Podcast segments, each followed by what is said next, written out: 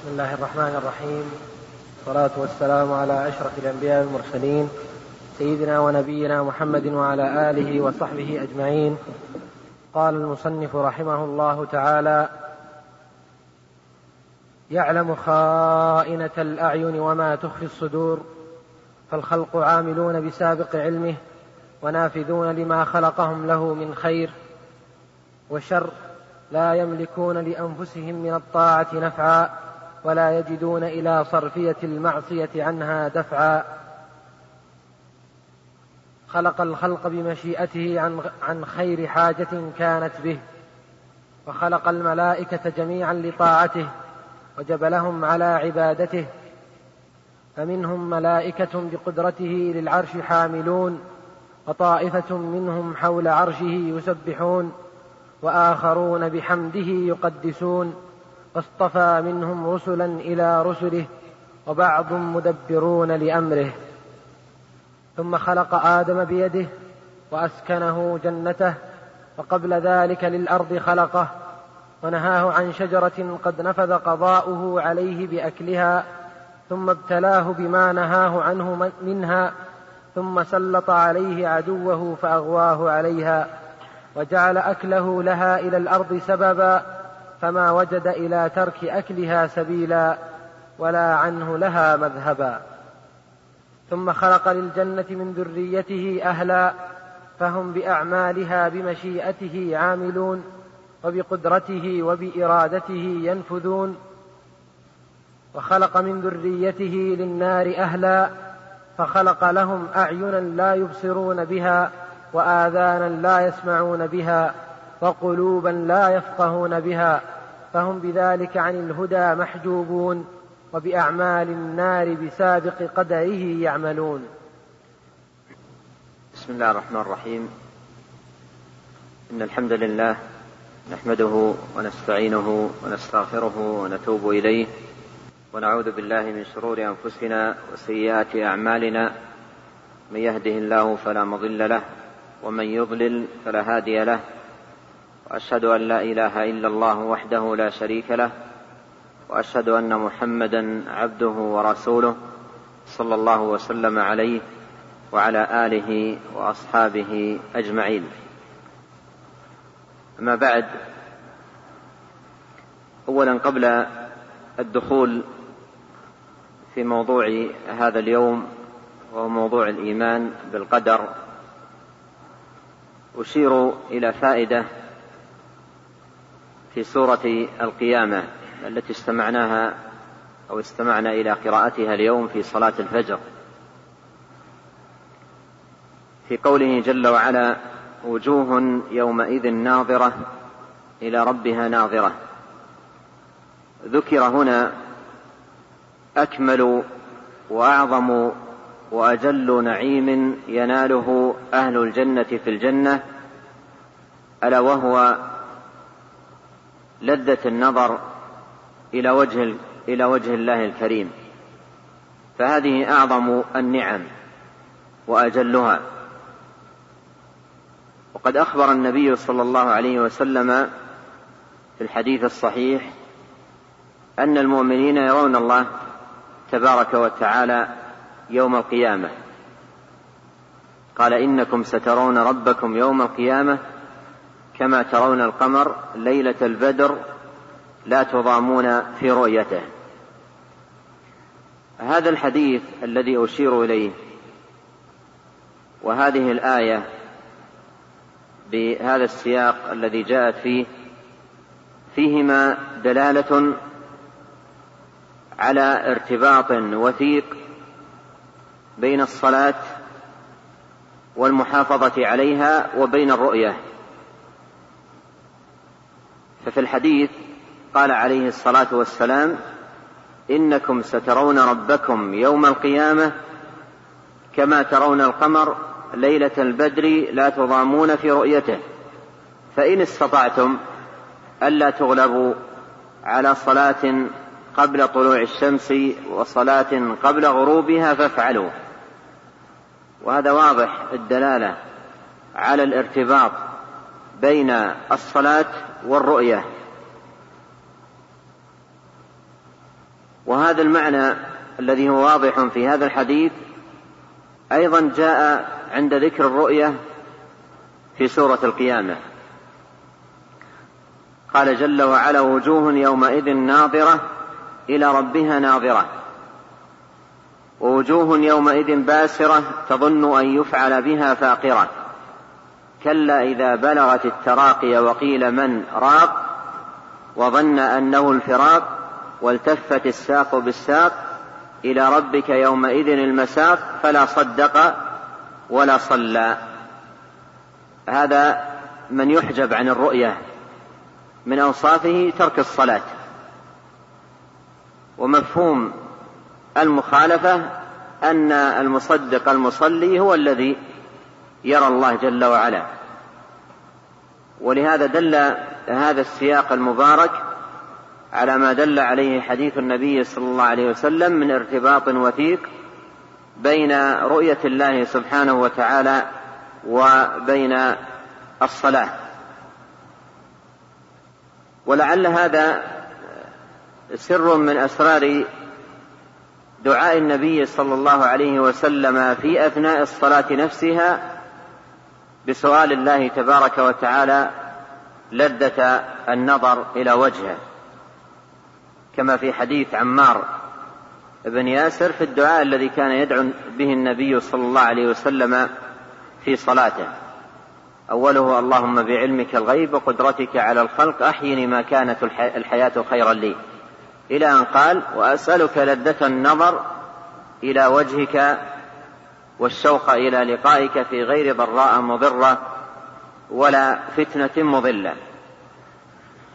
وهذا أيها الإخوة نستفيد منه فائدة مهمة ولا سيما ونحن بصدد دراسة متن من المتون في العقيدة ألا وهو أن العقيدة ليست منفكة عن العمل. بل العقيدة هي أساس العمل وهي المحرك للأعمال وهي التي تقوي في قلب العبد حرصه على العمل وحرصه على الطاعة والعبادة والتقرب إلى الله تبارك وتعالى. ومن يتتبع النصوص الواردة في الاعتقاد وأمور الإيمان يجد في عامتها هذا الارتباط الوثيق بين العقيدة والعمل وأن الدين عقيدة وشريعة إيمانيات وأعمال وإقبال على على الله جل وعلا بتحقيق العبودية والذل له والخضوع بين يديه. وهذا كما أنه من الإيمان فهو ثمرة من ثمار تحقيق الإيمان الباطن بحسن الإقبال على الله وصدق الالتجاء إليه وكمال محبته والخضوع له جل وعلا.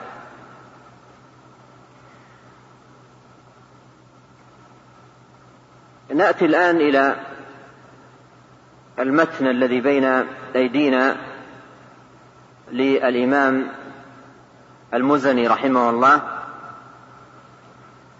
حيث بدأ الحديث عن أصل عظيم من أصول الإيمان ودعامة عظيمة من دعائمه وركن متين من أركانه ألا وهو الإيمان بالقدر.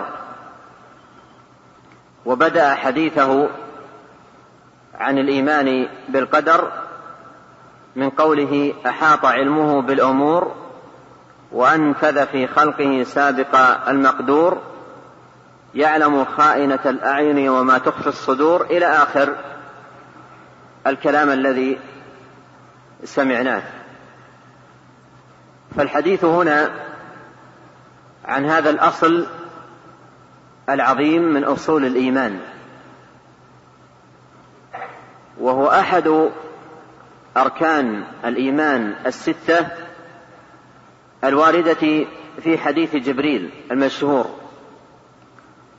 وفيه قال النبي صلى الله عليه وسلم لجبريل أخبرني عن الإيمان قال أن تؤمن بالله وفيه قال النبي صلى الله وفيه قال جبريل للنبي صلى الله عليه وسلم أخبرني عن الإيمان. قال أن تؤمن بالله وملائكته وكتبه ورسله وأن تؤمن بالقدر واليوم الآخر وأن تؤمن بالقدر خيره وشره. فذكر هذه الأصول الستة للإيمان. الإيمان بالله والإيمان بالملائكة والإيمان بالكتب والإيمان بالرسل والإيمان باليوم الآخر والإيمان بالقدر خيره وشره. ومعنى كون هذه الستة فصولا للإيمان أي أن الإيمان لا قيام له إلا عليها. فالإيمان بمثابة البناء الذي لا يقوم إلا على عماده وأسه ولا قيام للبناء إلا على عماده. فهذه الأصول شأنها في الإيمان كشأن العماد في البناء. شأنها في, في الإيمان كشأن الأصول في الأشجار شأنها في الإيمان شأن القلب في الإنسان فهي الأساس الذي يبنى عليه الدين ويقوم عليه الإيمان. وهذا يعني أن انتفاء أصل من هذه الأصول يعني انهدام الدين كله وحبوط الأعمال. فمن كفر بشيء من أصول الإيمان فهو كافر بالله جل وعلا لا ينتفع بصلاة ولا صيام ولا غير ذلك. ولهذا قال الله تعالى ومن يكفر بالإيمان فقد حبط عمله وهو في الآخرة من الخاسرين. فالكفر بالإيمان وبشيء من أصول الإيمان محبط للأعمال مبطل لها وإن كثرت وتعددت وتنوعت. وقال الله جل وعلا وما منعهم أن تقبل منهم نفقاتهم إلا أنهم كفروا بالله وبرسوله. فالكفر مانع من قبول الأعمال لأنه محبط لها مبطل لها. والإيمان بالقدر هو أحد هذه الأصول التي يقوم عليها الإيمان. فإذا انتفى الإيمان بالقدر أو لم يوجد الإيمان بالقدر فإنه لا إيمان ولا إسلام. ولا قبول للأعمال لمن كان هذا شأنه. ولهذا يقول ابن أبي داود في حائيته المشهورة وبالقدر المقدور أيقن فإنه دعامة عقد الدين والدين أفيح. الدين أفيح أي واسع. له شعب كثيرة وأعمال عديدة وأمور متنوعة داخلة في مسمى الدين. كما قال صلى الله عليه وسلم الإيمان بضع وسبعون شعبة. أعلاها قول لا إله إلا الله وأدناها إماطة الأذى عن الطريق والحياء شعبة من شعب الإيمان. هذا معنى الدين أفيح الدين واسع رحب يتناول أمورا عديدة وأعمالا كثيرة لكن له أصول يقوم عليها. ولا ينتظم عقده إلا بها. ولهذا قال وبالقدر المقدور أيقن فإنه دعامة عقد الدين.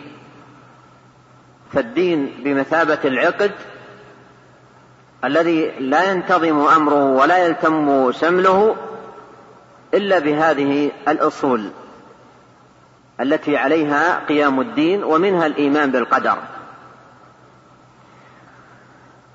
وفي قصة رواية ابن عمر رضي الله عنهما لحديث جبريل المشهور وفيه الشاهد على أن الإيمان بالقدر أصل من أصول الإيمان ما يدل على هذا المعنى وأن الأعمال لا تكون مقبولة إلا بالإيمان بالقدر.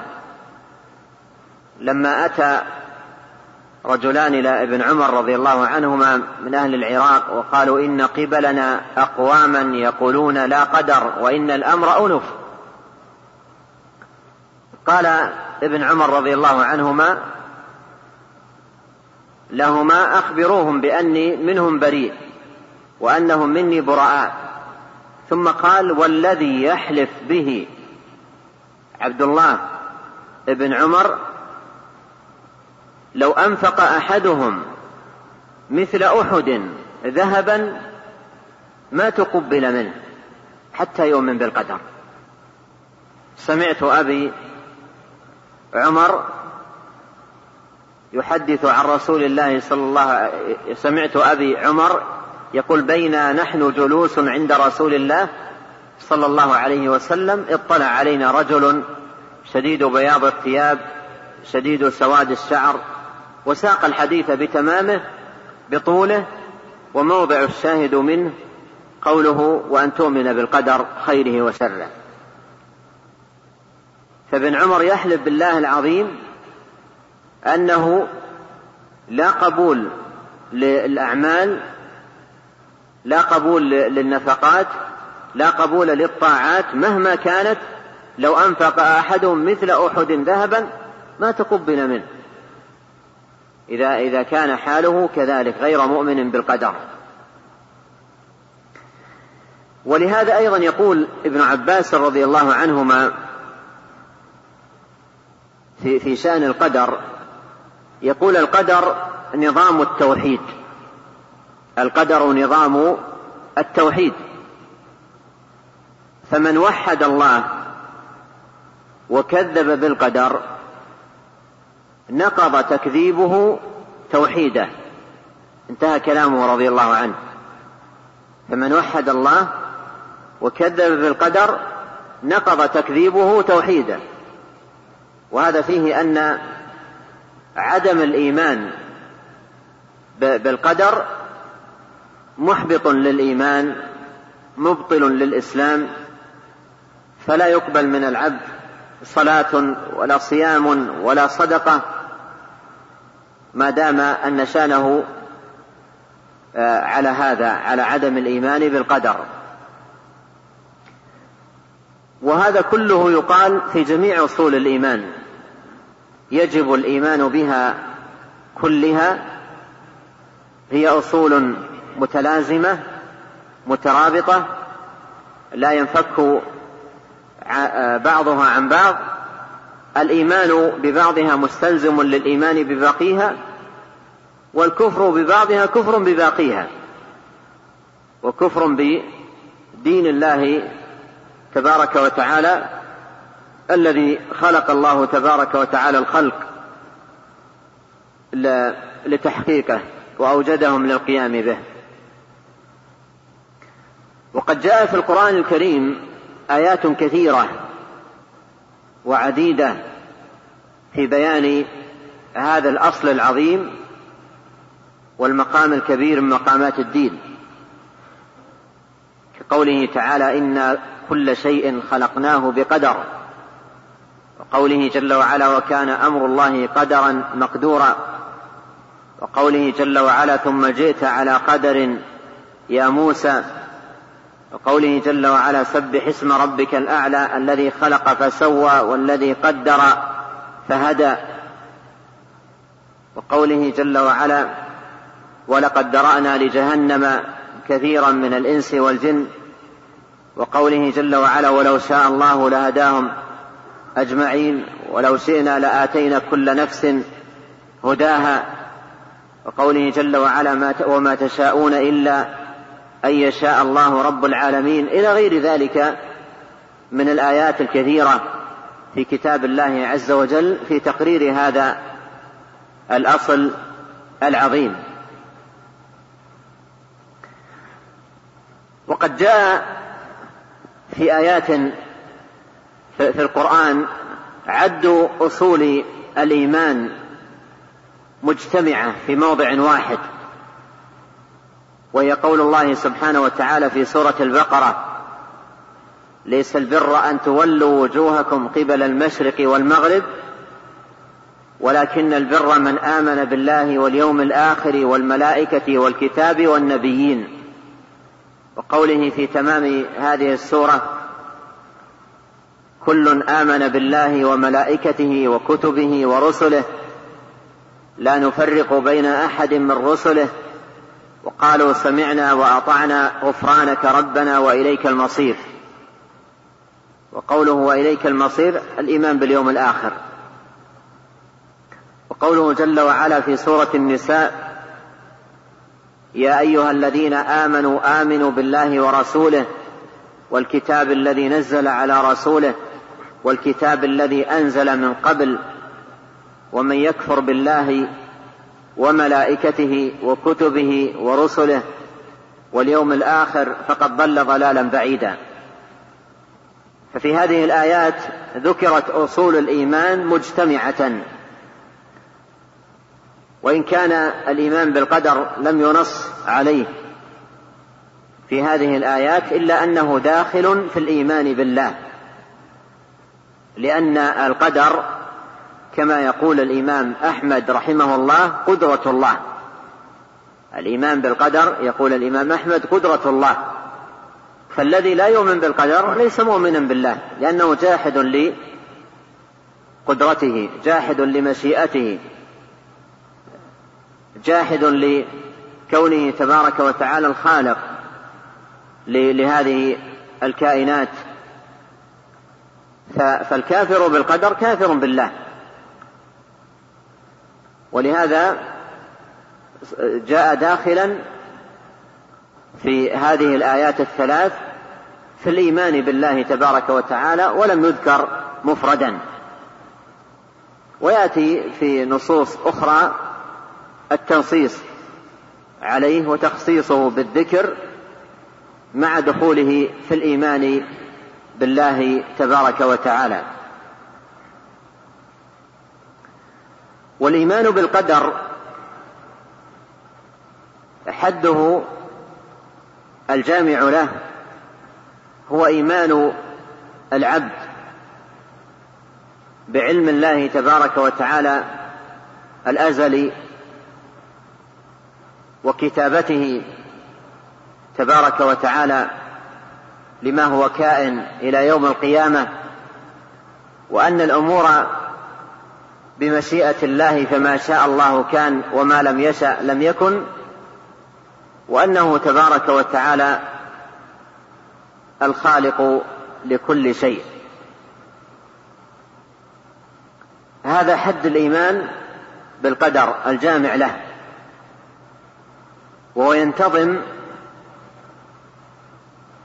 أركان الإيمان بالقدر لأن للإيمان بالقدر أركان. لا يكون العبد مؤمنا بالقدر إلا إذا آمن بها. وهي أركان أربعة ومراتب أربعة. لا إيمان بالقدر إلا بالإيمان بها. الأول الإيمان بعلم الله تبارك وتعالى الأزلي.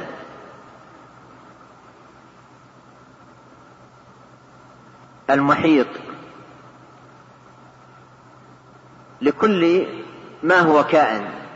علم جل وعلا في الأزل ما كان وما سيكون وما لم يكن لو كان كيف يكون. أحاط بكل شيء علما وأحصى كل شيء عددا. فهذا أحد أركان الإيمان بالقدر إيمان العبد بعلم الله جل وعلا الأزلي. ولهذا جاء عن الإمام الشافعي رحمة الله عليه أنه قال ناظروا القدرية بالعلم. فإن جحدوه كفروا وإن آمنوا به خصموا.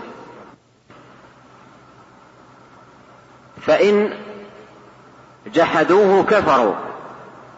وإن آمنوا به خصموا. والعلم هو أحد أركان الإيمان بالقدر. أن تؤمن بأن الله عز وجل علم في الأزل ما هو كائن. أحاط علمه بكل شيء.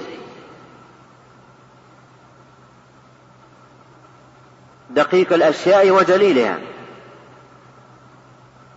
خفيها وظاهرها. سرها وعلنها. أحاط علمه تبارك وتعالى بكل شيء.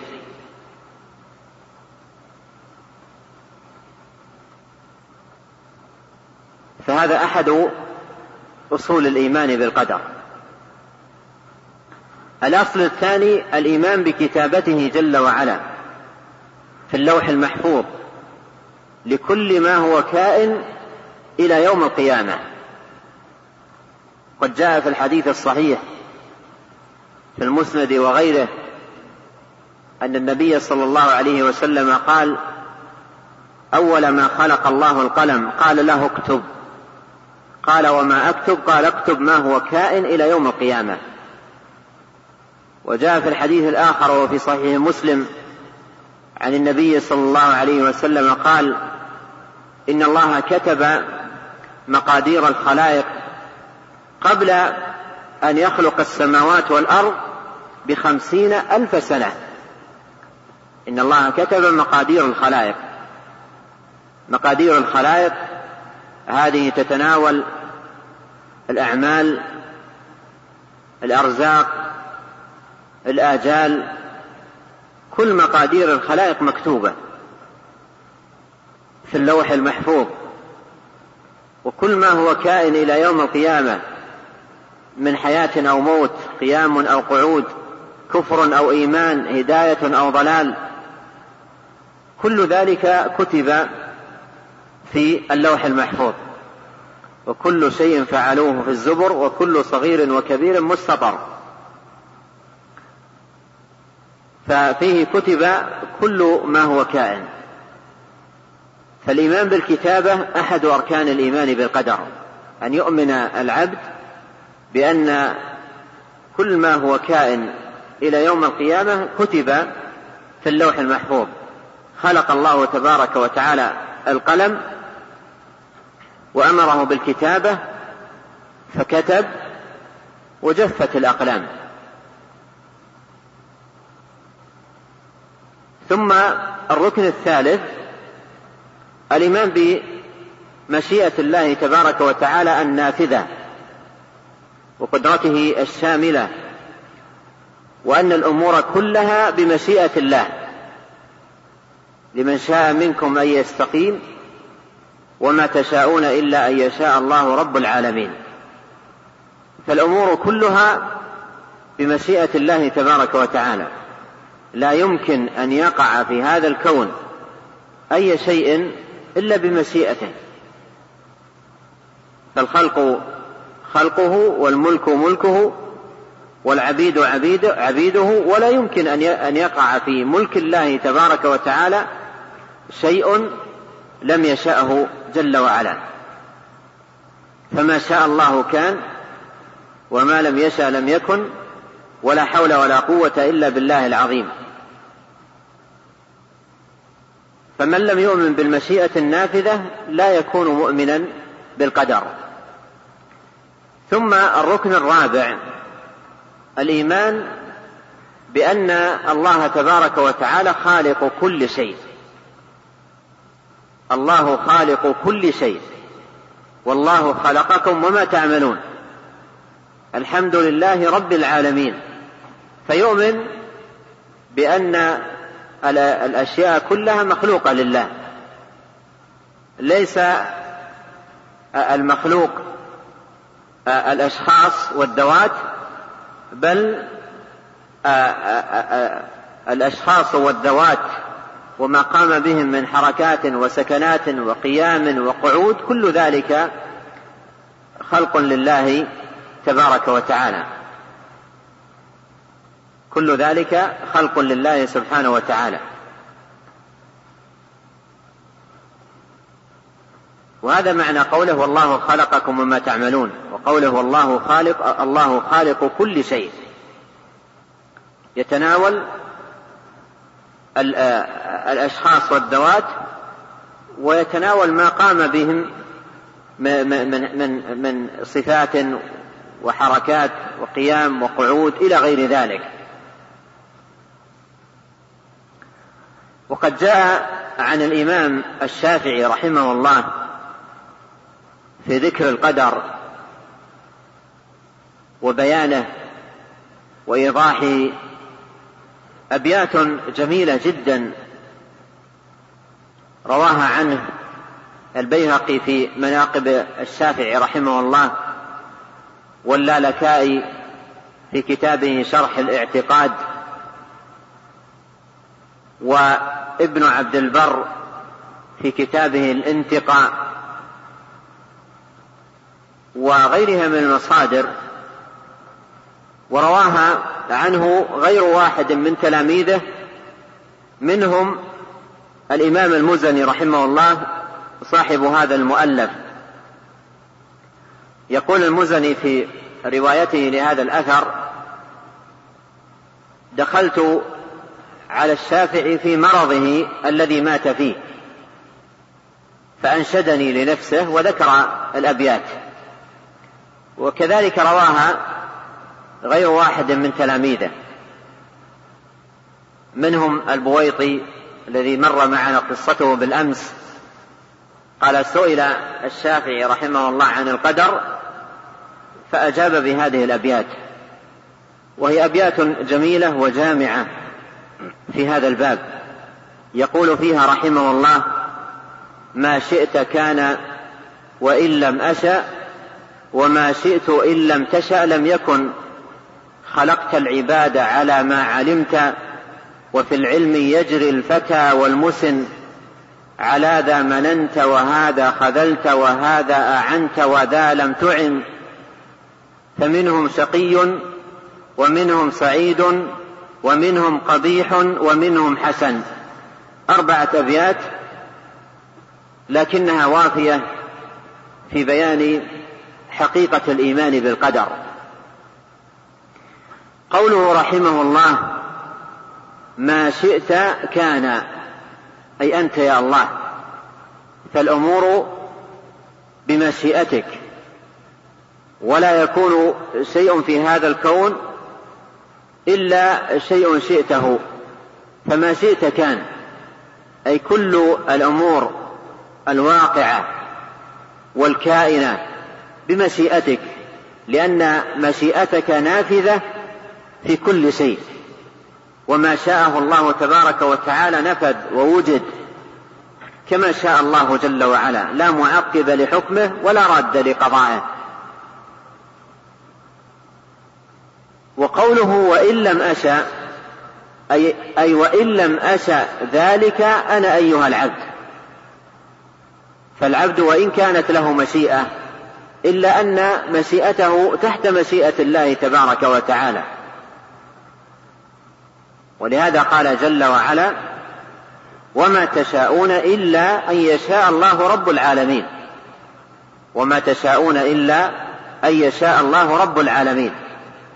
فما شاءه الله يكون ويقع كما شاء سبحانه وتعالى وإن لم يشأ ذلك العبد. وإن لم يشأ ذلك العبد.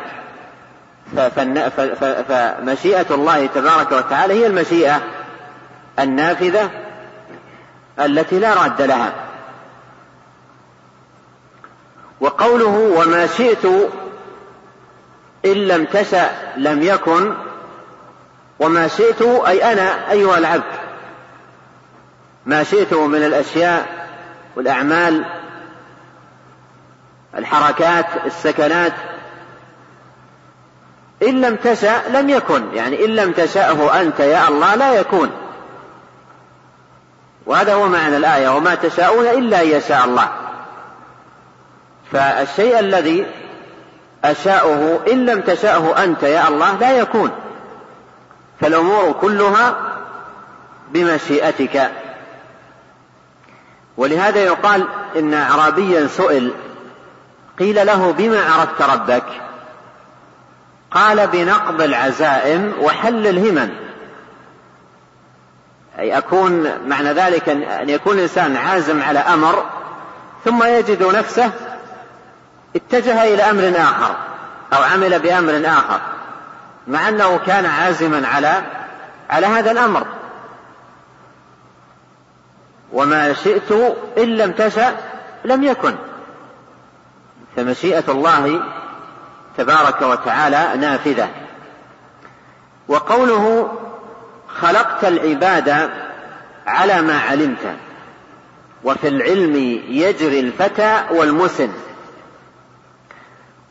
خلقت العباد خلقت العباد أي أوجدتهم من العدم وخلقت الإنسان بعد أن لم يكن على ما علمت أي وفق العلم الأزلي الذي علمته في الأزل. وهذا فيه الإيمان بالعلم والإيمان بالخلق البيت الذي قبله الإيمان بالمشيئة. وكل هذا من أركان الإيمان بالقدر. خلقت العباد على ما علمت. أي على ما علمته كائنا في الأزل. وهذا فيه الإيمان بعلم الله الشامل المحيط علمه بما هو كائن وعلمه تبارك وتعالى بما ليس كائن لو كان كيف يكون وأنه جل وعلا أحاط علما بكل شيء. خلقت العباد على ما علمت أي خلقك لهم وإيجادك لهم وأنت الخالق لهم هو وفق العلم الأزلي. وفي العلم يجري الفتى والمسن. أي فيما علمه الله جل وعلا في الأزل وأنه كائن يجري الفتى والمسن. أي تقع الحركات من الكبار والصغار الذكور والإناث الجميع كلهم حركاتهم تجري وفق العلم الأزلي. الذي علمه تبارك وتعالى آه، في الأزل. فكل ما يقع وكل ما يجري في في هذا الكون أمر علمه الله تبارك وتعالى في الأزل. قال على ذا مننت وهذا خذلت وهذا أعنت وذا لم تعن. كل هذه الأشياء التي تقع من الناس هي من الله تبارك وتعالى خلقا وإيجادا. على ذا مننت وهذا خذلت وهذا أعنت وذا لم تعن. على ذا مننت أي مننت عليه بالإيمان. والهداية والتوفيق والصلاح والسداد. فهذه منة الله على من يشاء من عباده. كما قال الله جل وعلا ولكن الله حبب إليكم الإيمان وزينه في قلوبكم وكره إليكم الكفر والفسوق والعصيان. أولئك هم الراشدون فضلا من الله ونعمة. والله عليم حكيم.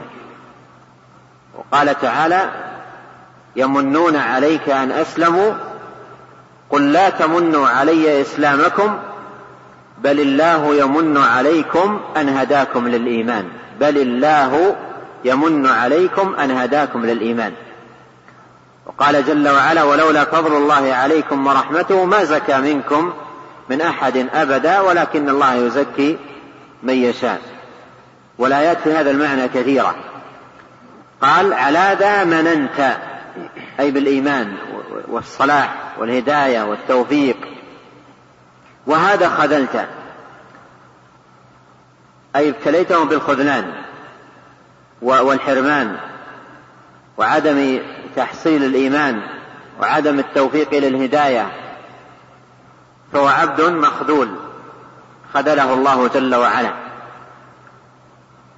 فلما زاغوا أزاغ الله قلوبهم. على ذا مننت وهذا خذلت وهذا أعنت وذا لم تعن. هذا أعنت على طاعتك والقيام بعبادتك والمواظبة على ما يقرب إليك وذا لم تعن.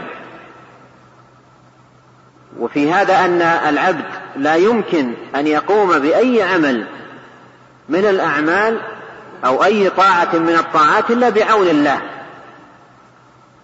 ولهذا جاء في وصية النبي صلى الله عليه وسلم لمعاذ بن جبل قال يا معاذ إني أحبك فلا تدعن دبر كل صلاة أن تقول اللهم أعني على ذكرك وشكرك وحسن عبادتك.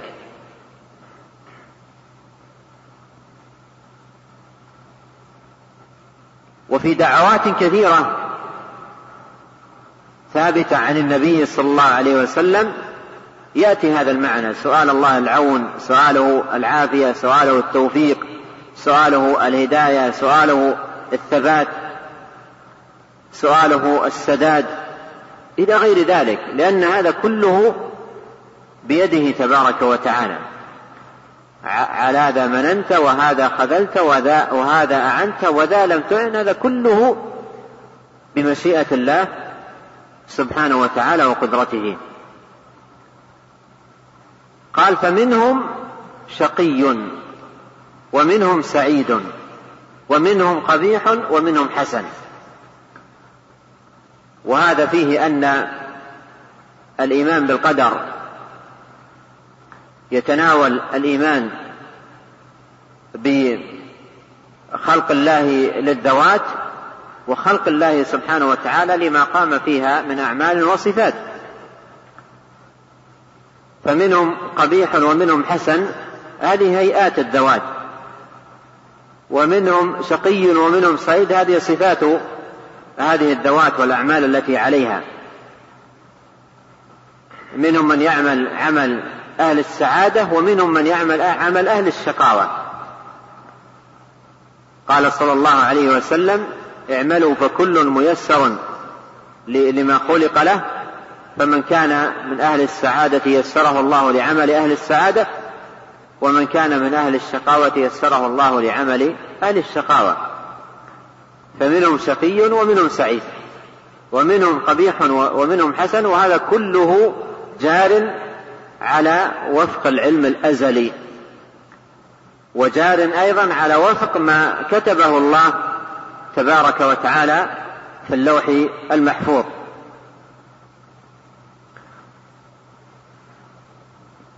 يقول صلى الله عليه وسلم والحديث في صحيح مسلم كل شيء بقدر حتى العجز والكيس.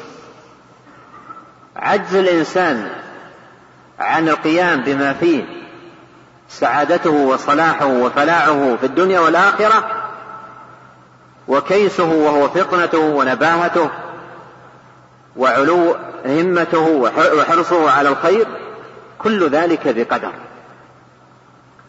ويقول ابن عباس رضي الله عنهما كما روى ذلك البخاري في خلق أفعال العباد يقول كل شيء بقدر حتى وضعك كفك على ذقنك بقدر. يعني وضع الإنسان كفه على ذقن هذا كله بقدر. وكل مما آه، آه، هو جار على وفق العلم الأزلي. ووفق ما كتب الله تبارك وتعالى في اللوح المحفوظ. ويقول طاووس وهو من علماء التابعين يقول أدركت أكثر من ثلاثمائة صحابي كلهم يقول كل شيء بقدر. كلهم يقول كل شيء بقدر. فهذا هو الإيمان بالقدر وهذه هي حقيقته ومراتبه على ضوء ما جاء في أدلة كتاب الله العزيز وسنة الرسول الكريم صلوات الله وسلامه عليه. بدأ المصنف رحمه الله حديثه عن هذا الأصل بقوله أحاط علمه بالأمور. أحاط علمه بالأمور. أي بالأمور الكائنة. وأيضا أحاط علمه بالأمور التي لا تكون لو كانت كيف تكون. أحاط علمه تبارك وتعالى بكل شيء. أحاط علمه بكل شيء. وهذا علم أزلي. علم الله تبارك وتعالى أزلا. والأزل هذه الكلمة يراد بها الدوام في الماضي. كما أن كلمة أبدا تدل على الدوام في المستقبل. فأزلا أي علم الله تبارك وتعالى في الأزل من غير بداية لهذا العلم. من غير بداية لهذا العلم. فالله جل وعلا علم كل ما هو كائن في الأزل والأشياء التي تكون كلها إنما تكون على وفق هذا العلم الأزلي. قال أحاط علمه بالأمور وأنفذ في خلقه سابق المقدور لأن مقدوره أو ما قدره سبحانه وتعالى نافذ لا راد له ولا معقب له. ولهذا جاء في حديث ابن مسعود في دعاء الهم ماض في حكمك. أي الشيء الذي حكم الله سبحانه وتعالى به وقضى به وقدره نافذ لا راد له. لا معقب لحكمه ولا راد لقضائه سبحانه وتعالى. قال وأنفذ في خلقه سابق المقدور أي القدر السابق. الذي كتب في اللوح المحفوظ قبل خلق السماوات والأرض بخمسين ألف سنة. فهذا الذي القدر السابق المكتوب في اللوح المحفوظ نافذ في العباد واقع كما قدر الله تبارك وتعالى. نافذ في العباد واقع كما قدر الله سبحانه وتعالى. هذا معنى قوله وأنفذ في في في, في خلقه سابق المقدور. ثم ذكر دليلا للعلم قال يعلم خائنة الأعين وما تخفي الصدور. وهذا فيه علم الله تبارك وتعالى بكل شيء ومن ذلك بواطن الأشياء وخفيها وما يدور في, في صدور الإنسان وخائنة الأعين حركتها السريعة التي قد لا يلحظها من حضر عند الإنسان فكل ذلك أحاط به علم الله سبحانه وتعالى. ثم أكد هذا المعنى وهو الإيمان. بعلم الله الأزلي لما هو كائن قال فالخلق عاملون بسابق علمه. فالخلق عاملون بسابق علمه. عاملون أي أعمالهم كلها أيا كانت. سواء كانت أعمال صلاح واستقامة أو كانت أعمال كفر وضلال وعصيان فالخلق عاملون بسابق علمه عاملون أي أعمالهم التي يعملونها ويقومون بها آه، مدة حياتهم بسابق علمه أي بما سبق به علمه تبارك وتعالى في الأزل.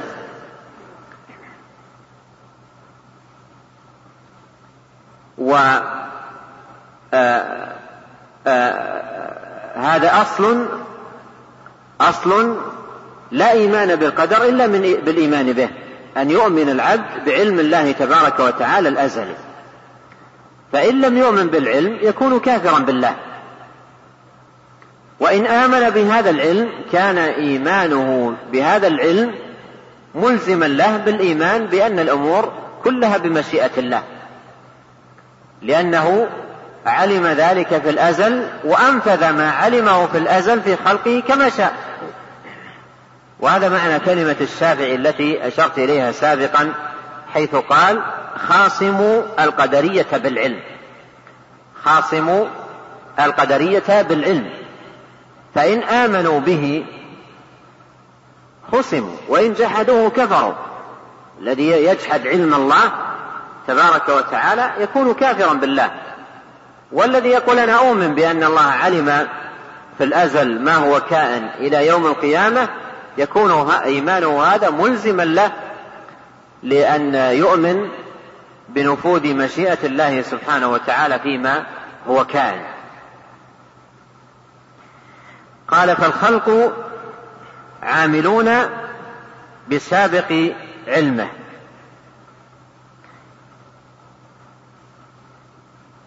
هنا نقل المحقق في الهامش عن المزني أنه سأل الشافعي رحمه الله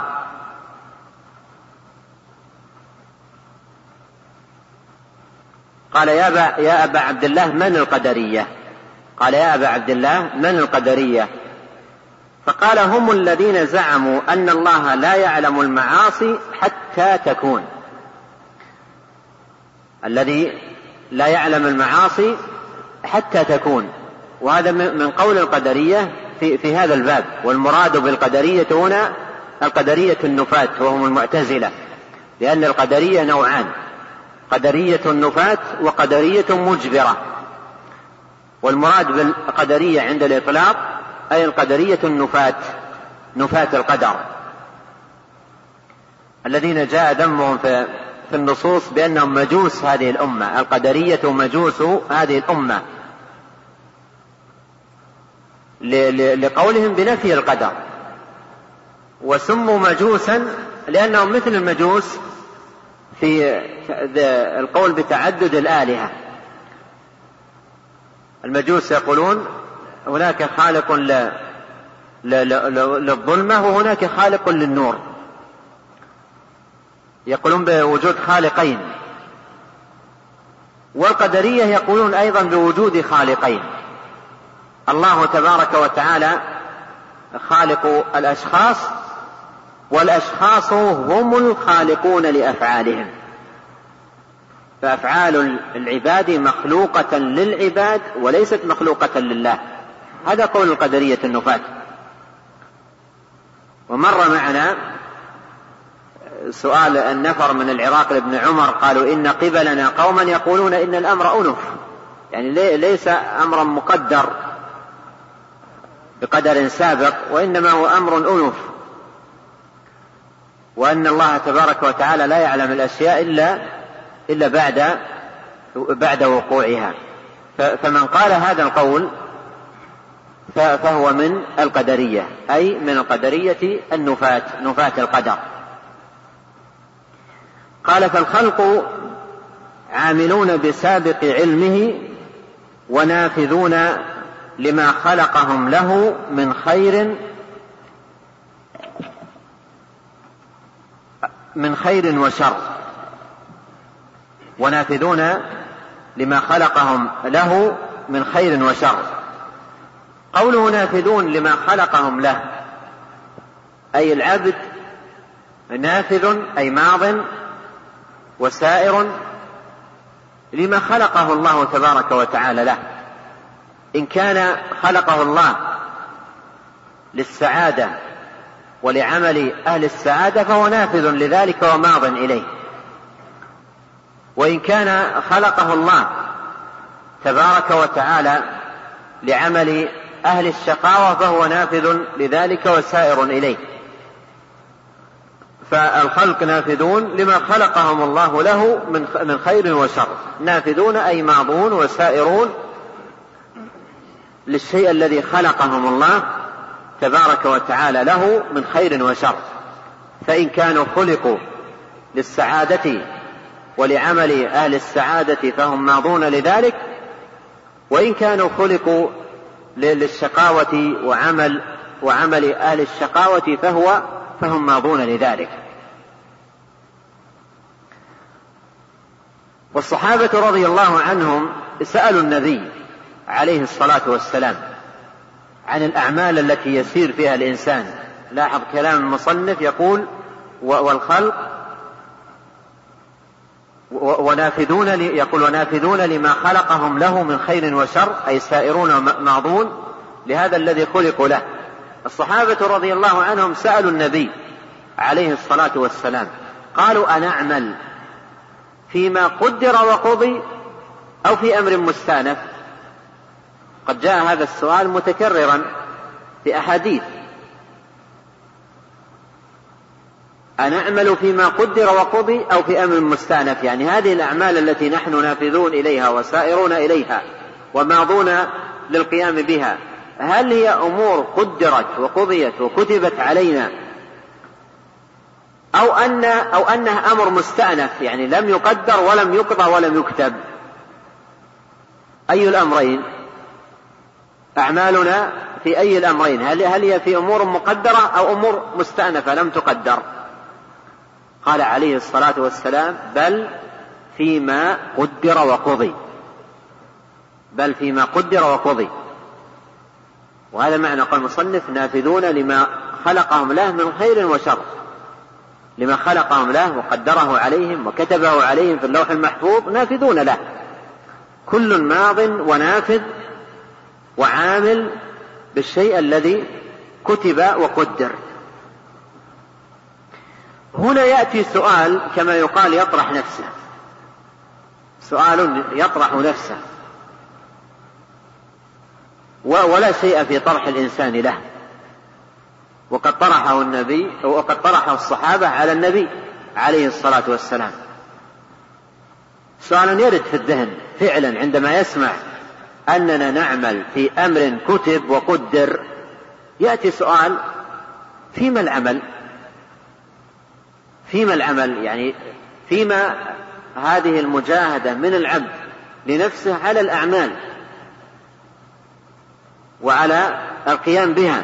الأمر مكتوب ومقدر وكل نافذ لما خلق له من خير وشر. إذا فيما العمل؟ المكتوب مكتوب وما هو كائن كائن إذا ففيما العمل؟ هذا السؤال يطرح نفسه. وأجاب عنه عليه الصلاة والسلام بجواب مختصر وهو شاف كاف. قال اعملوا فكل ميسر لما خلق له. فمن كان من أهل السعادة يسره الله لعمل أهل السعادة ومن كان من أهل الشقاوة يسره الله لعمل أهل الشقاوة. ثم تلا قول الله تعالى فأما من أعطى واتقى وصدق بالحسنى فسنيسره لليسرى. وأما من بخل واستغنى وكذب بالحسنى فسنيسره للعسرى. وتأمل هذا الجواب تجد أنه يتضمن أصلين في هذا الباب لا بد منه منهما. ليتحقق للعبد حقيقة الإيمان بالقدر. الأصل الأول في قوله اعملوا. اعملوا. أمر للإنسان بالعمل. ومجاهدة نفسه على العمل وعلى القيام بالعمل. والمراد بالعمل أي الصالح المقرب إلى الله سبحانه وتعالى الذي به تنال السعادة والفلاح في الدنيا والآخرة. قال اعملوا. والخطاب بالأمر بالعمل لا يكون إلا لمن له مشيئة. لا يكون إلا لمن له مشيئة وله إرادة. أما الذي لا مشيئة له ولا إرادة لا يخاطب بالأمر بالعمل لا يقال له اعمل. و ولا يقال له صلي ولا يقال له صم ولا يقال له تصدق لأن ما له مشيئة وليس له إرادة. مثل الجدار والكتاب والأشياء التي لا مشيئة لها ولا إرادة لا ليست ليس متعلقا بها الخطاب بالأمر. فالأمر يدل على المشيئة التي في العبد. أن عنده مشيئة ولهذا قيل له اعمل. اعملوا. و والله جل وعلا ذكر في القرآن أن للعبد مشيئة لمن شاء منكم أن يستقيم. لمن شاء منكم أن يستقيم العبد له مشيئة. وهذه المشيئة هي مشيئة تحت مشيئة الله جل وعلا. وهذا الشق الثاني أو الأصل الثاني الذي دل عليه الحديث قال فكل ميسر لما خلق له. لأن الأمور ترجع كلها إلى إلى مشيئة الرب العظيم والخالق الجليل. فكل ميسر لما خلق له. وفي الآية قال وما تشاءون إلا أن يشاء الله رب العالمين. فتحصل من هذا أن السعادة في الدنيا والآخرة لا تنال إلا بتحقيق هذين الأمرين والقيام بهذين المطلبين.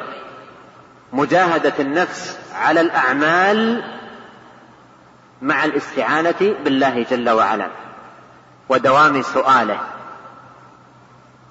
قال صلى الله عليه وسلم احرص على ما ينفعك واستعن بالله. يعني لا تأتي بالحرص والمجاهدة بدون استعانة ولا أيضا تستعين بالله وتترك السبب وفعل الأسباب. بل لا بد من الأمرين معا. تجاهد نفسك على الاستقامة وعلى الطاعة وعلى المواظبة على عبادة الله جل وعلا وفي الوقت نفسه تستعين بالله وتسأله. العون والتوفيق والهداية والسداد.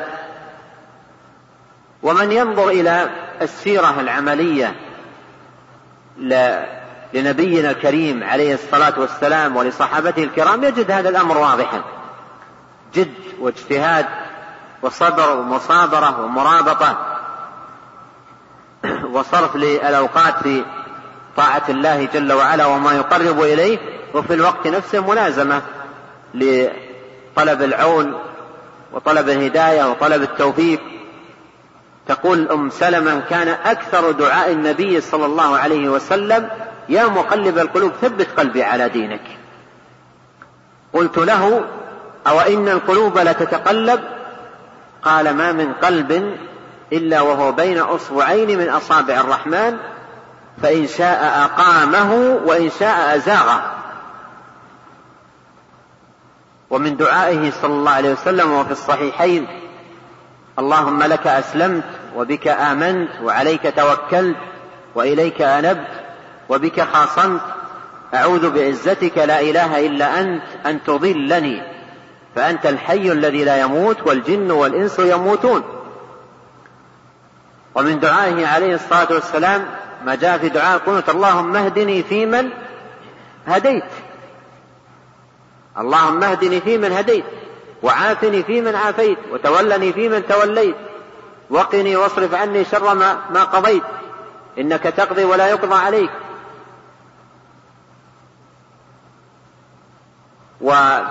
وفي خطبة الحاجة يقول عليه الصلاة والسلام من يهدي الله فلا مضل له ومن يضلل فلا هادي له. والنصوص في هذا المعنى كثيرة.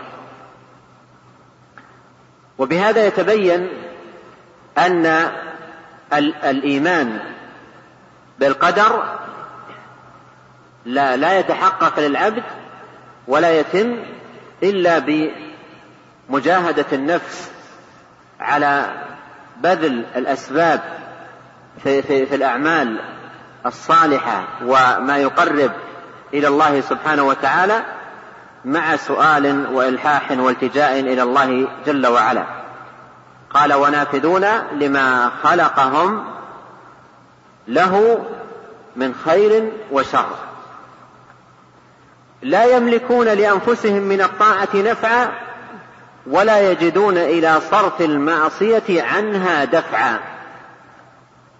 فالعبد لا حول له ولا قوة لا حول ولا قوة إلا بالله. من يهده الله فلا مضل له ومن يضلل فلا هادي له. فلا يملك العبد لنفسه من الطاعة نفعا ولا يجدون إلى صرف المعصية عنها دفعا. إذا كان الأمر كذلك فما الذي على العبد؟ ما الذي على العبد في هذا المقام؟ ما الذي عليه في هذا المقام؟ أمران واضحان. الأول مجاهدة النفس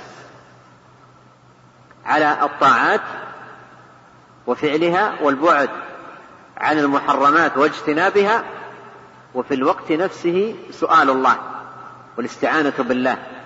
والالتجاء إلى الله سبحانه وتعالى. كان صلى الله عليه وسلم كما في حديث أم سلمة في كل مرة يخرج من بيته يقول اللهم إني أعوذ بك أن أضل أو أضل أو أزل أو أزل أو أظلم أو أظلم أو أجهل أو يجهل علي. يقول اللهم إني أعوذ بك لأن الأمر بيده وبقدرته وبمشيئته سبحانه وتعالى. فالعبد لا يملك لنفسه جلب نفع ولا دفع ضر إلا بما شاءه الله تبارك وتعالى. إذا من الإيمان بالقدر فعل الأسباب ومجاهدة النفس على فعلها مع الاستعانة التامة بالله تبارك وتعالى وسؤاله والإلحاح عليه. ثم قال رحمه الله خلق الخلق بمشيئته عن غير حاجة كانت به. خلق الخلق بمشيئته عن غير حاجة كانت به. وهنا ينبه المصنف رحمه الله أن خلق الله سبحانه وتعالى للخلق بمشيئته النافذة هو خلق لهم عن غير حاجة. فالله سبحانه وتعالى غني حميد ليس محتاجا لطاعات العباد ولا محتاجا لأعمال العباد ولا محتاجا إلى دعوات العباد. ليس محتاجا إلى إلى إلى ذلك كله. وفي الحديث القدسي يقول الله تعالى يا عبادي إنكم لن تبلغوا نفعي فتنفعوني ولن تبلغوا ضري فتضروني. وفي الحديث نفسه يقول يا عبادي لو أن أولكم وآخركم وإنسكم وجنكم كانوا على أتقى قلب رجل منكم ما زاد ذلك في ملك شيئا. ولو أن أولكم وآخركم وإنسكم وجنكم كانوا على أفجر قلب رجل منكم ما نقص ذلك من ملكي شيئا. فهو سبحانه وتعالى لا تنفعه طاعة من أطاع ولا تضره معصية من عصى. لا تنفعه سبحانه وتعالى طاعة الطائعين ولا تضره معصية العاصين. بل الأمر كما قال سبحانه من اهتدى فإنما يهتدي لنفسه ومن ضل فإنما يضل عليها. هداية الإنسان هي لنفسه ربحها وغنيمتها وفائدتها. وعصيان الإنسان وغوايته عليه هو مضرتها ووبالها وآثارها في الدنيا والآخرة هي على الإنسان. أما الرب العظيم فهو سبحانه لا تنفعه طاعة الطائعين ولا تضره معصية العاصين. يقول جل وعلا يا أيها الناس أنتم الفقراء إلى الله والله هو الغني الحميد إن يشاء يذهبكم ويأتي بخلق جديد. وما ذلك على الله بعزيز. فالله سبحانه وتعالى غني كامل الغنى من كل وجه عن العباد والعباد فقراء إلى الله من كل وجه لا غنى لهم عنه طرفة عين.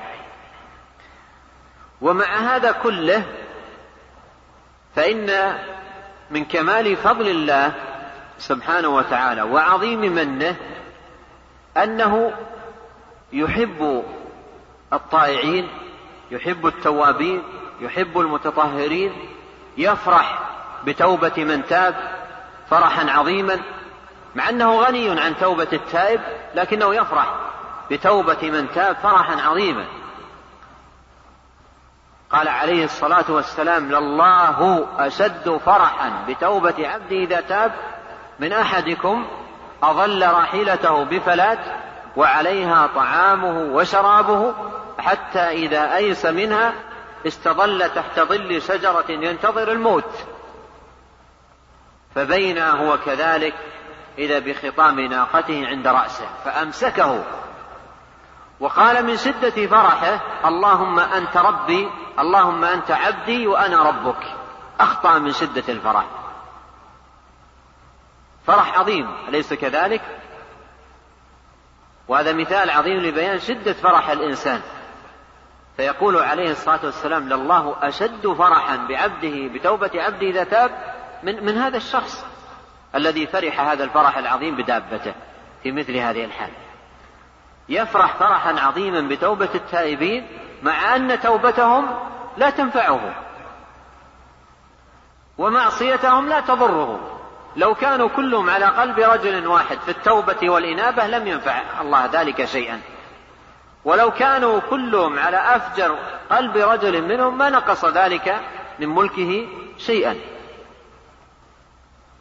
فهو سبحانه لا تنفعه طاعة من أطاع ولا تضره معصية من عصى. قال المصنف خلق الخلق بمشيئته عن غير حاجة كانت به. عن غير حاجة كانت به يعني عن غير حاجة كانت بالله إلى إلى هذا الخلق. وخلق الملائكة جميعا لطاعته وجبلهم على عبادته.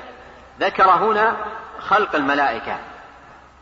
خلق الله تبارك وتعالى للملائكة. والملائكة خلق من خلق الله سبحانه وتعالى وجند من من جنوده سبحانه أوجدهم وخلقهم لطاعته وجبلهم على هذه الطاعة. ولهذا لا يوجد في الملائكة شيء يسمى معصية أو عصيان أو أو أو مخالفة أو عدم امتثال. هذا لا يوجد. لا يوجد في الملائكة. الملائكة جبلوا على الطاعة. فهم لا يعصون الله ما أمرهم ويفعلون ما يؤمرون. كل ما يأمرهم الله تبارك وتعالى يقومون به على التمام والكمال ولا ولا وليس فيهم عصيان. لا يوجد عصيان في الملائكة لا يعصون الله ما أمرهم ويفعلون ما يؤمرون. والإيمان بهذا الخلق هو أصل من أصول الإيمان. الإيمان بهذا الخلق هو أصل من أصول الإيمان الستة. وقد مر معنا في حديث جبريل المتقدم قال أن تؤمن بالله وملائكته. فالإيمان بالملائكة أصل من أصول الإيمان. ما هو الإيمان بالملائكة؟ الذي هو أصل من أصول الإيمان هو أن نؤمن بوجودهم نؤمن بوجود هذا الخلق ونؤمن بكل ما جاء في الكتاب والسنة من أسماء وأعداد.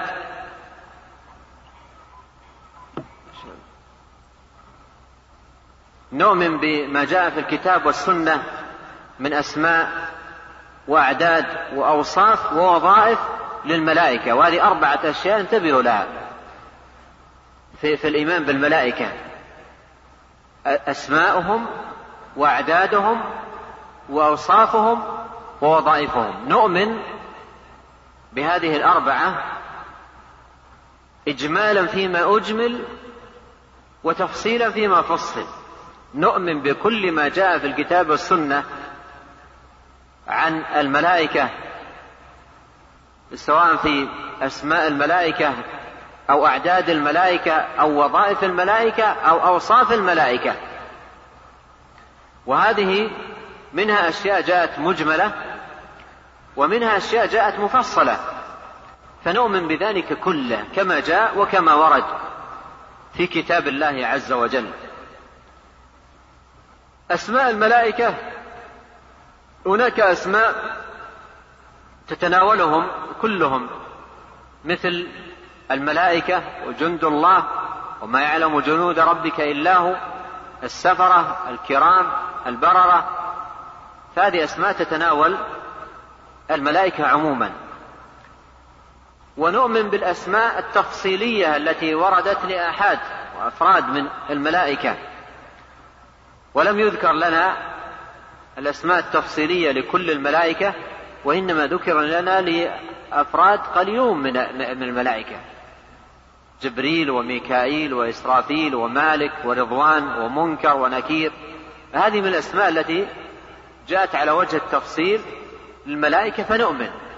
نؤمن بأن لله ملك اسمه جبريل وملك اسمه ميكائيل وملك اسمه إسرافيل وملك اسمه مالك وهكذا.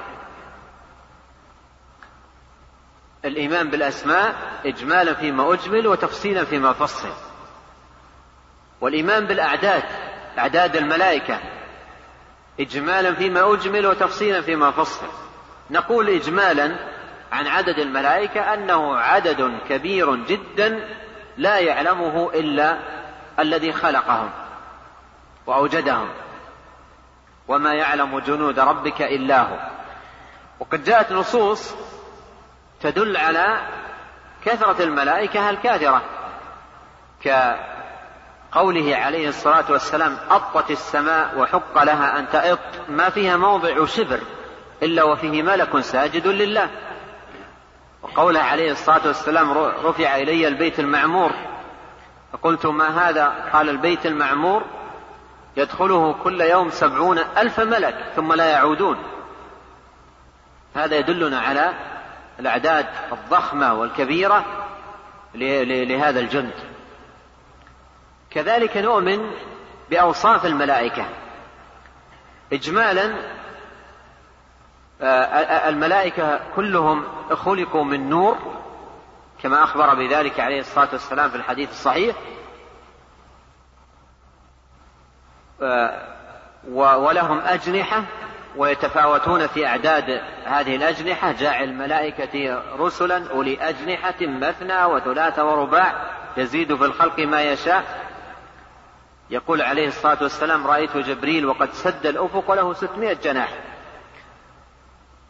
فنؤمن بهذا ونؤمن بالتفصيل الذي ورد في أوصاف بعض الملائكة مثل الصفة التي مرت معنا الآن في رؤية النبي عليه الصلاة والسلام لجبريل وعدد أجنحته. وجاء في الحديث أن النبي صلى الله عليه وسلم قال أذن لي أن أحدثكم عن أحد الملائكة وهو من حملة العرش. ما بين شحمة أذنه وعاتقه تخفق فيه الطير سبعمائة سنة والحديث ثابت عن النبي صلى الله عليه وسلم. فنحن نؤمن بهذه الصفة. على هذا الوجه المفصل الذي جاء في سنة النبي عليه الصلاة والسلام. ما بين شحمة الأذن إلى العاتق. شحمة الأذن بالنسبة لنا هذه والعاتق هذا. هذه المسافة عندنا ما تكفي لأن يقف الطير. مجرد وقوف ربما ما تكفي إذا خاصة إذا كان كبير الحجم ما تكفي لأن يقف. يقول عليه الصلاة والسلام ما بين شحمة أذنه إلى عاتقه تخفق فيه الطير سبعمائة سنة. بمعنى لو أنه طار طير من عاتقه يحتاج إلى سبعمائة سنة طيران حتى يصل إلى شحمة الأذن. فنحن نؤمن بهذا الوصف وهذا الخلق العظيم الدال على كمال الخالق وهو من حملة العرش من حملة عرش الرحمن. ويحمل عرش ربك فوقهم يومئذ ثمانية. فنحن نؤمن بهذا الوصف ونؤمن بكل وصف ورد للملائكة. ومن إيماننا بأوصاف الملائكة إيماننا بما أعطاهم الله سبحانه وتعالى من القدرة على التشكل. جبريل كان يأتي إلى النبي عليه الصلاة والسلام بصورة أعرابي. اطلع علينا رجل شديد بياض الثياب شديد سواد الشعر لا يرى عليه أثر السفر ولا يعرفه منا أحد. في تمام الحديث قال عليه الصلاة والسلام هذا جبريل أتاكم يعلم يعلمكم دينكم. فأعطاهم الله عز وجل هذه القدرة فتمثل لها بشرا سويا يعني جاءها على صورة بشر. هذا الخلق العظيم الذي رآه النبي عليه الصلاة والسلام وله ستمائة جناح وقد سد الأفق من كبر خلقه يجعله الله سبحانه وتعالى يكون بهذا الخلق الصغير الذي هو خلق الإنسان ويكون على هيئة أعرابي فهذا أيضا من أوصاف الملائكة التي نؤمن بها ونؤمن بأن الله عز وجل أقدرهم على على ذلك. ثم نؤمن بوظائف الملائكة والأمر الرابع وظائف الملائكة. وعموما نقول في وظائف الملائكة أن الملائكة أن الملائكة جند لله عاملون بأمره لا يعصون الله ما أمرهم ويفعلون ما يؤمرون. وأنهم يسبحون الليل والنهار لا يفترون. مستمرون بالتسبيح مداومون على الطاعة قائمون بأمر الله لا يعصون الله تبارك وتعالى. ما أمرهم. نؤمن بذلك. ونؤمن بالوظائف التفصيلية التي جاءت للملائكة وهي كثيرة جدا في القرآن والسنة. منهم الذي وكل إليه حمل العرش. منهم الملائكة الحاكون حول العرش.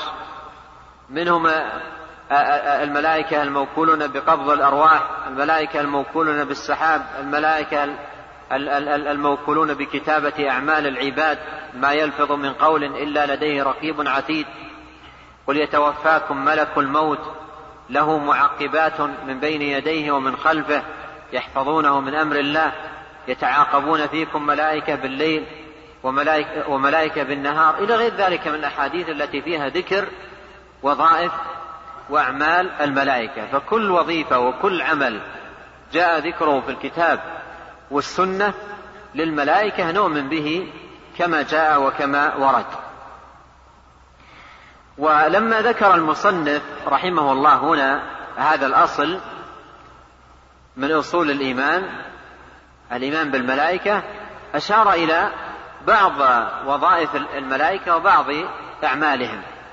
وهنا أريد ألفت انتباهكم إلى فائدة نبهت عليها في, في مطلع أو في بداية شرح هذا المتن ألا وهي أن المتون المختصرة التي كتبها أهل العلم في العقيدة لا تحتمل البسط. لا تحتمل البسط. فجرت العادة من أهل العلم في مثل هذه المختصرات والمؤلفات المختصرة في العقيدة جرت عادة أهل العلم الإشارة إلى بعض الأمور التي ترشد إلى بقية الأمور. فيشير إلى إلى مثلا إلى إلى الأصول وبعض ما يتعلق بهذه الأصول من التفصيل تنبيها بما ذكر على ما لم يذكر. يعني ينبه بما ذكر على الأشياء التي لم يذكرها. وكأنه يقول لك هذا هو الإيمان بالملائكة وهذه بعض التفاصيل الواردة وكل ما ورد من هذا القبيل تؤمن به لأن الباب واحد. فما ذكر فيه تنبيه لما لم يذكر. ذكر هنا ما يحتمل هذا المختصر فأشار إلى بعض أعمال الملائكة. قال فمنهم ملائكة بقدرته للعرش حاملون فمنهم ملائكة بقدرته للعرش حاملون. قال تعالى ويحمل عرش ربك فوقهم يومئذ ثمانية. ويحمل عرش ربك فوقهم يومئذ ثمانية. قوله بقدرته فيه التنبيه عن على غنى الله سبحانه وتعالى عن العرش وعن حملة العرش. فيه غنى الله سبحانه وتعالى عن العرش وعن حملة العرش. فالعرش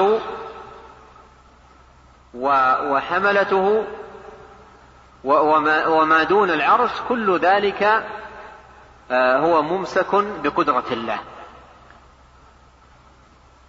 قائم بقدرة الله. ومن آياته أن تقوم السماء والأرض بأمره. إن الله يمسك السماوات والأرض أن تزولا. فهذه الكائنات وهذه المخلوقات كلها قائمة بقدرة الله جل وعلا.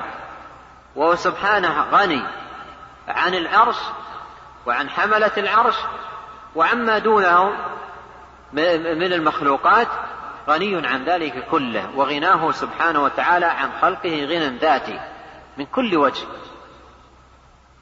وفقرهم إليه سبحانه وتعالى فقر ذاتي فقراء إليه من كل وجه لا غنى لهم عنه تبارك وتعالى طرفة عين. قال فمنهم ملائكة بقدرته للعرش حاملون. ومن الأدلة على ذلك قوله أيضا سبحانه وتعالى الذين يحملون العرش ومن حوله يسبحون بحمد ربهم ويؤمنون به ويستغفرون. للذين آمنوا. ربنا وسعت كل شيء رحمة وعلما فاغفر للذين تابوا واتبعوا سبيلك وقهم عذاب الجحيم. ولاحظ هذه الدعوات المستمرة المستديمة من حملة العرش لأهل الإيمان. وبهذه الآية استدل الشيخ الشنقيطي رحمه الله في تفسيره على قوة رابطة الإيمان وأنها أقوى الروابط. أن رابطة الإيمان أقوى الروابط. قال جنس الملائكة جنس مختلف عن البشر. جنس آخر الملائكة مخلوقة من نور والبشر مخلوق مخلوقون من تراب. لكن لما كانت هذه الرابطة التي أقوى الروابط موجودة رابطة الإيمان كانت هذه الدعوات من الملائكة مستمرة.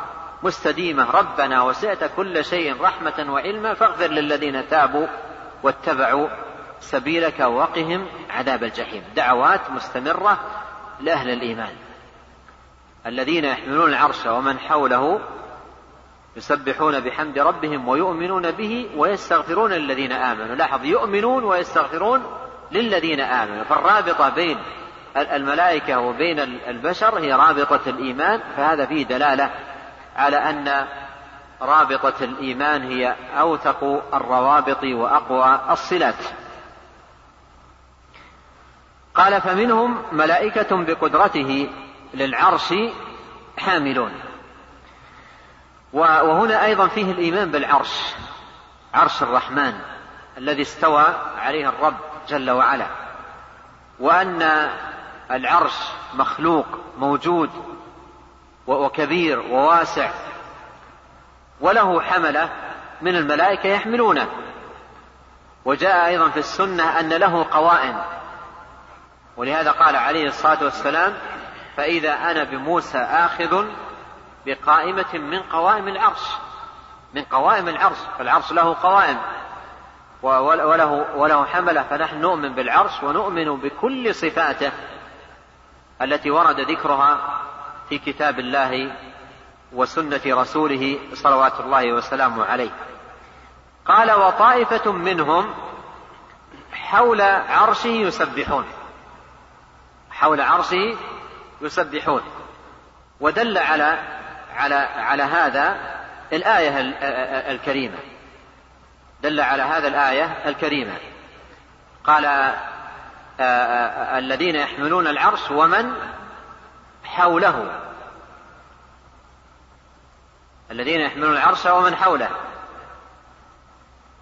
وجاء ذكر هؤلاء الحافين من, من دون ذكر الحملة في قوله سبحانه وتعالى وترى الملائكة حافين من حول العرش. ولعلكم لاحظتم الآيات التي ذكرتها. آية منها فيها ذكر للحملة والحافين معا. لحملة العرش والحافين من حوله.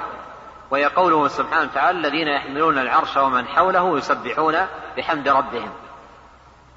والآية الثانية فيها ذكر الحملة فقط. ويحمل عرش ربك فوقهم يومئذ ثمانية. والآية الثالثة فيها ذكر الحافين من حول العرش. وترى الملائكة حافين من حول العرش. قال وطائفة منهم حول عرشه يسبحون. وهذا في الآيتين. الآية التي فيها الحملة والحافين والآية التي فيها الحافين من حول العرش كل كل من الآيتين ذكر فيها التسبيح. يسبحون. ومعنى يسبحون؟ أي يقولون سبحان الله وبحمده. يسبحون بحمد ربهم. وقول سبحان الله وبحمده هذه فيها تنزيه الله عن النقائص والعيوب وعما لا يليق بجلاله وكماله سبحانه وتعالى والحمد فيه إثبات الكمال لله سبحانه. سبحان الله وبحمده. ولهذا خذوها فائدة توحيد الأسماء والصفات قائم على سبحان الله وبحمده. توحيد الأسماء والصفات قائم على سبحان الله وبحمده. لأن توحيد الأسماء والصفات يتناول إيش؟ أمرين. التنزيه والإثبات تنزيه الله عما لا يليق به وهذا في التسبيح. وإثبات الكمال لله سبحانه وتعالى وهذا في الحمد. وقد عرفنا أن الحمد هو الثناء على الله سبحانه وتعالى. بكماله يحمد على أسمائه وصفاته ويحمد على نعمه وعطاياه وهباته. قال يسبحون. وآخرون بحمده يقدسون. وآخرون بحمده يقدسون. و و و وهذا وصف للملائكة عموما كما مر معنا في في قوله سبحانه وتعالى يسبحون الليل والنهار لا يفترون. يعني لا يحصل لهم فتور أو تعب أو, أو, أو ارتخاء بل هم مستمرون مستديمون على على ذلك الليل والنهار. وآخرون بحمده يقدسون والتقديس هو التنزيه. ومعنى بحمده يقدسون أي يقولون سبحان الله وبحمده. سبحان الله وبحمده أي يحمدون الله ويقدسون أي ينزهونه بتسبيحه لأن التسبيح هو التنزيه. تنزيه الله عما لا يليق به من النقائص والعيوب وتنزيهه كذلك وتنزيهه كذلك عن مماثلة المخلوقات.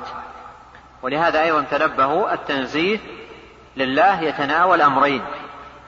يتناول التنزيه عن النقائص والعيوب ويتناول التنزيه عن المماثلة مماثلة المخلوقات.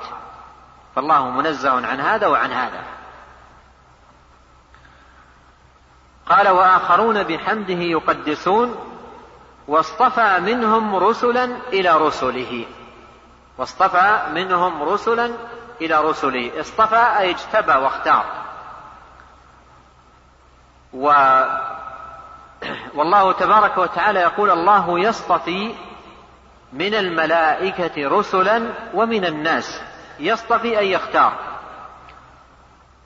والله سبحانه وتعالى له هذا الخلق. يصطفي منه ما شاء. من الأشخاص من الأوقات من الأمكنة يصطفي ما شاء. اصطفى من الأوقات رمضان واصطفى من رمضان ليلة القدر. وخصها بمزيد الفضل اصطفى من من الناس الرسل.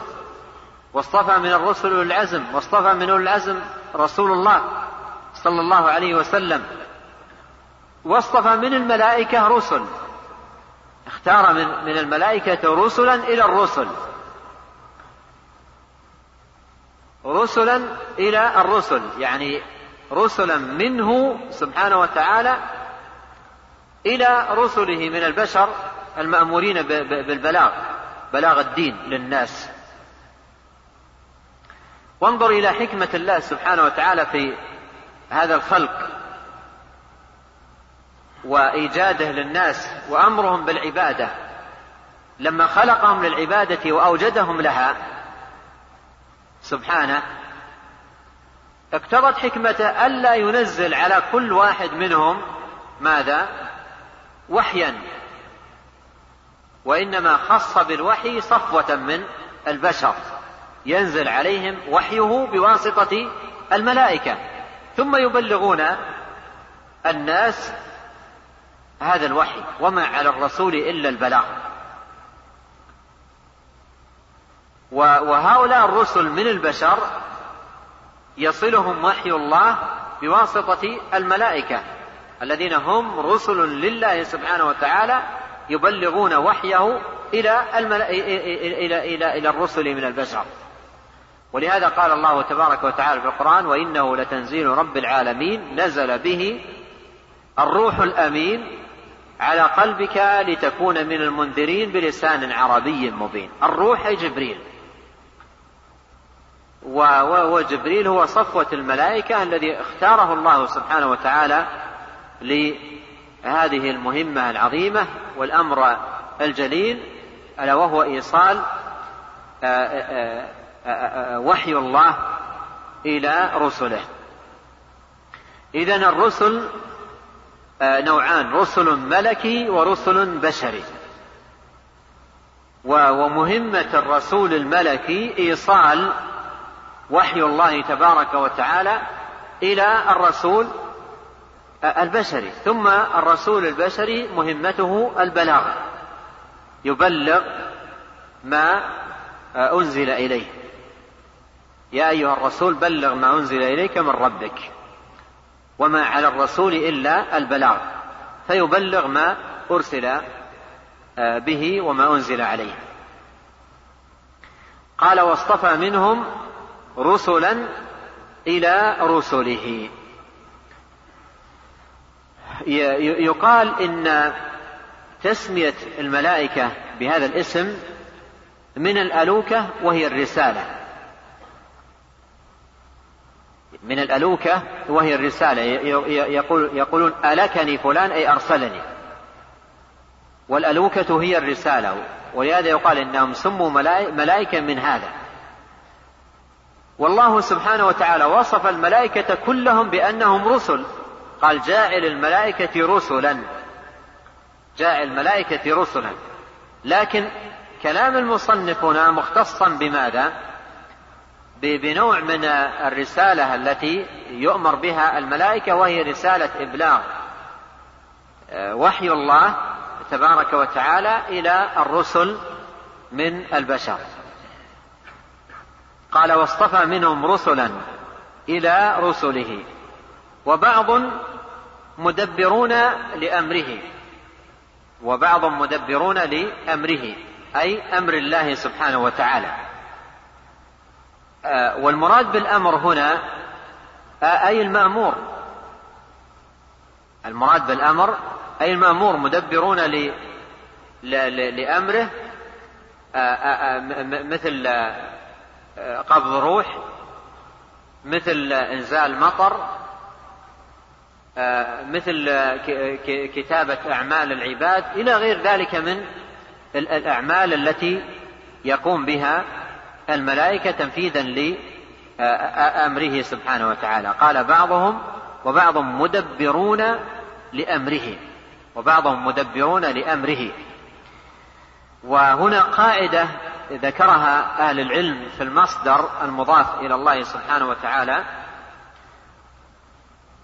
آه، آه، تارة يراد به إذا أطلق يراد به الصفة وتارة يراد به أثرها.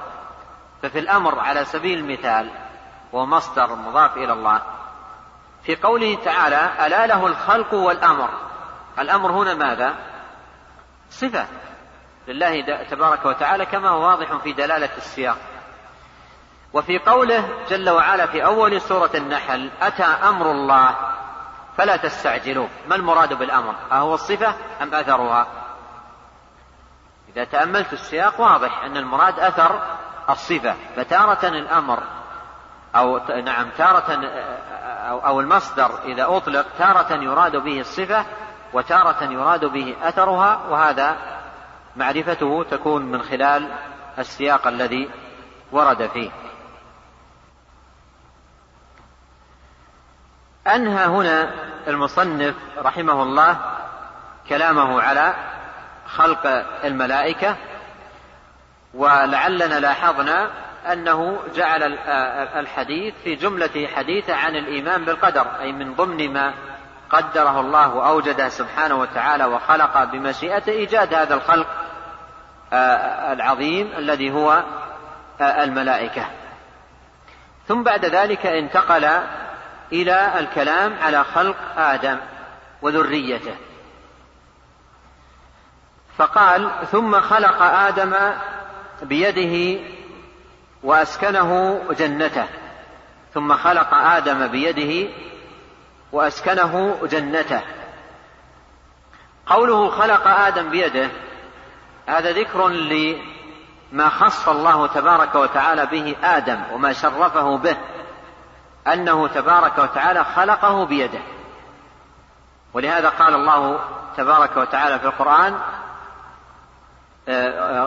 ما منعك أن تسجد لما خلقت بيدي. أي, أي, أي آدم. قال الله أي لإبليس ما منعك أن تسجد لما خلقت بيدي. أي آدم. الذي شرفته بأن أن خلقته بيدي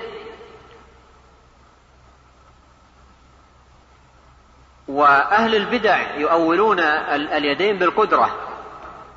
يؤولون اليدين بالقدرة.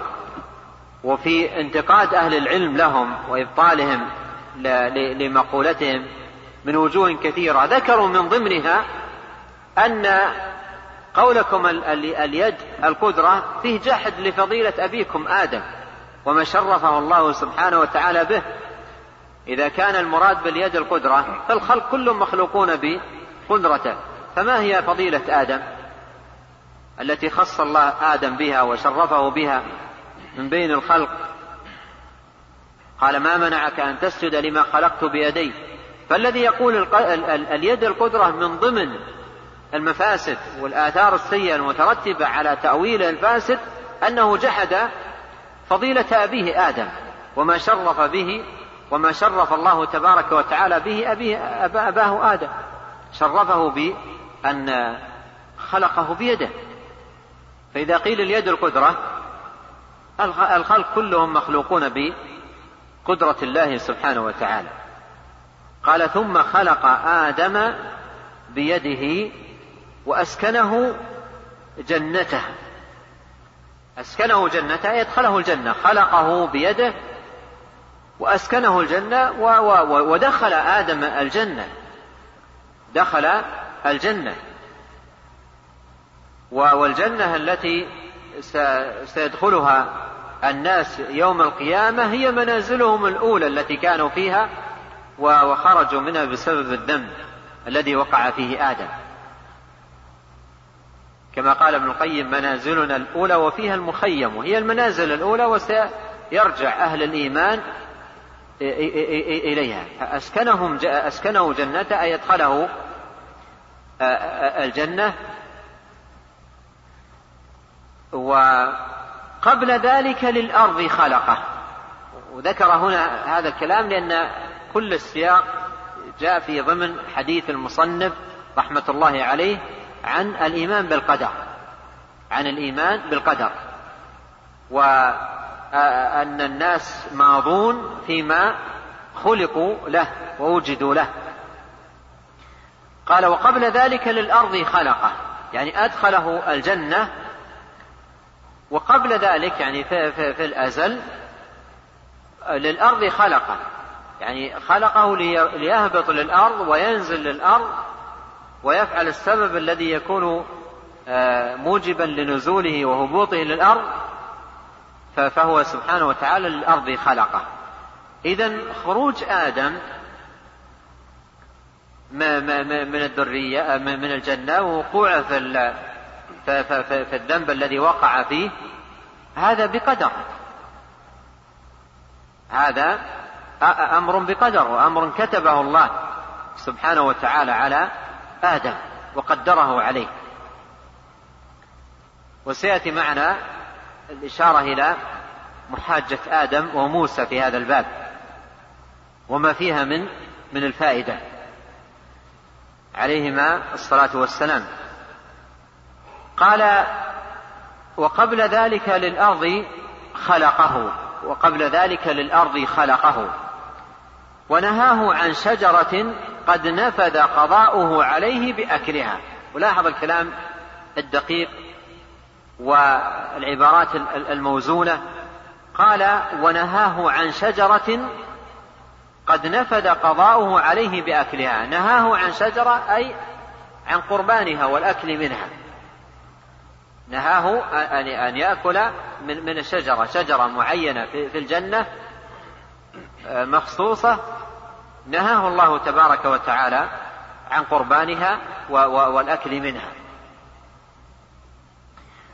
وقد نفذ قضاؤه أي, في الأزل عليه بأكلها بأن أن يأكل من هذه الشجرة وأن يكون أكله منها معصية يكون بسببها هبوطه إلى الأرض. ثم ابتلاه بما نهاه عنه منها. ابتلى الله سبحانه وتعالى آدم لحكمة. ابتلاه أن يأكل من, هذه الشجرة. ثم سلط عليه عدوه فأغواه عليها. عدوه الشيطان. سلطه عليه. وكل هذا بقدر.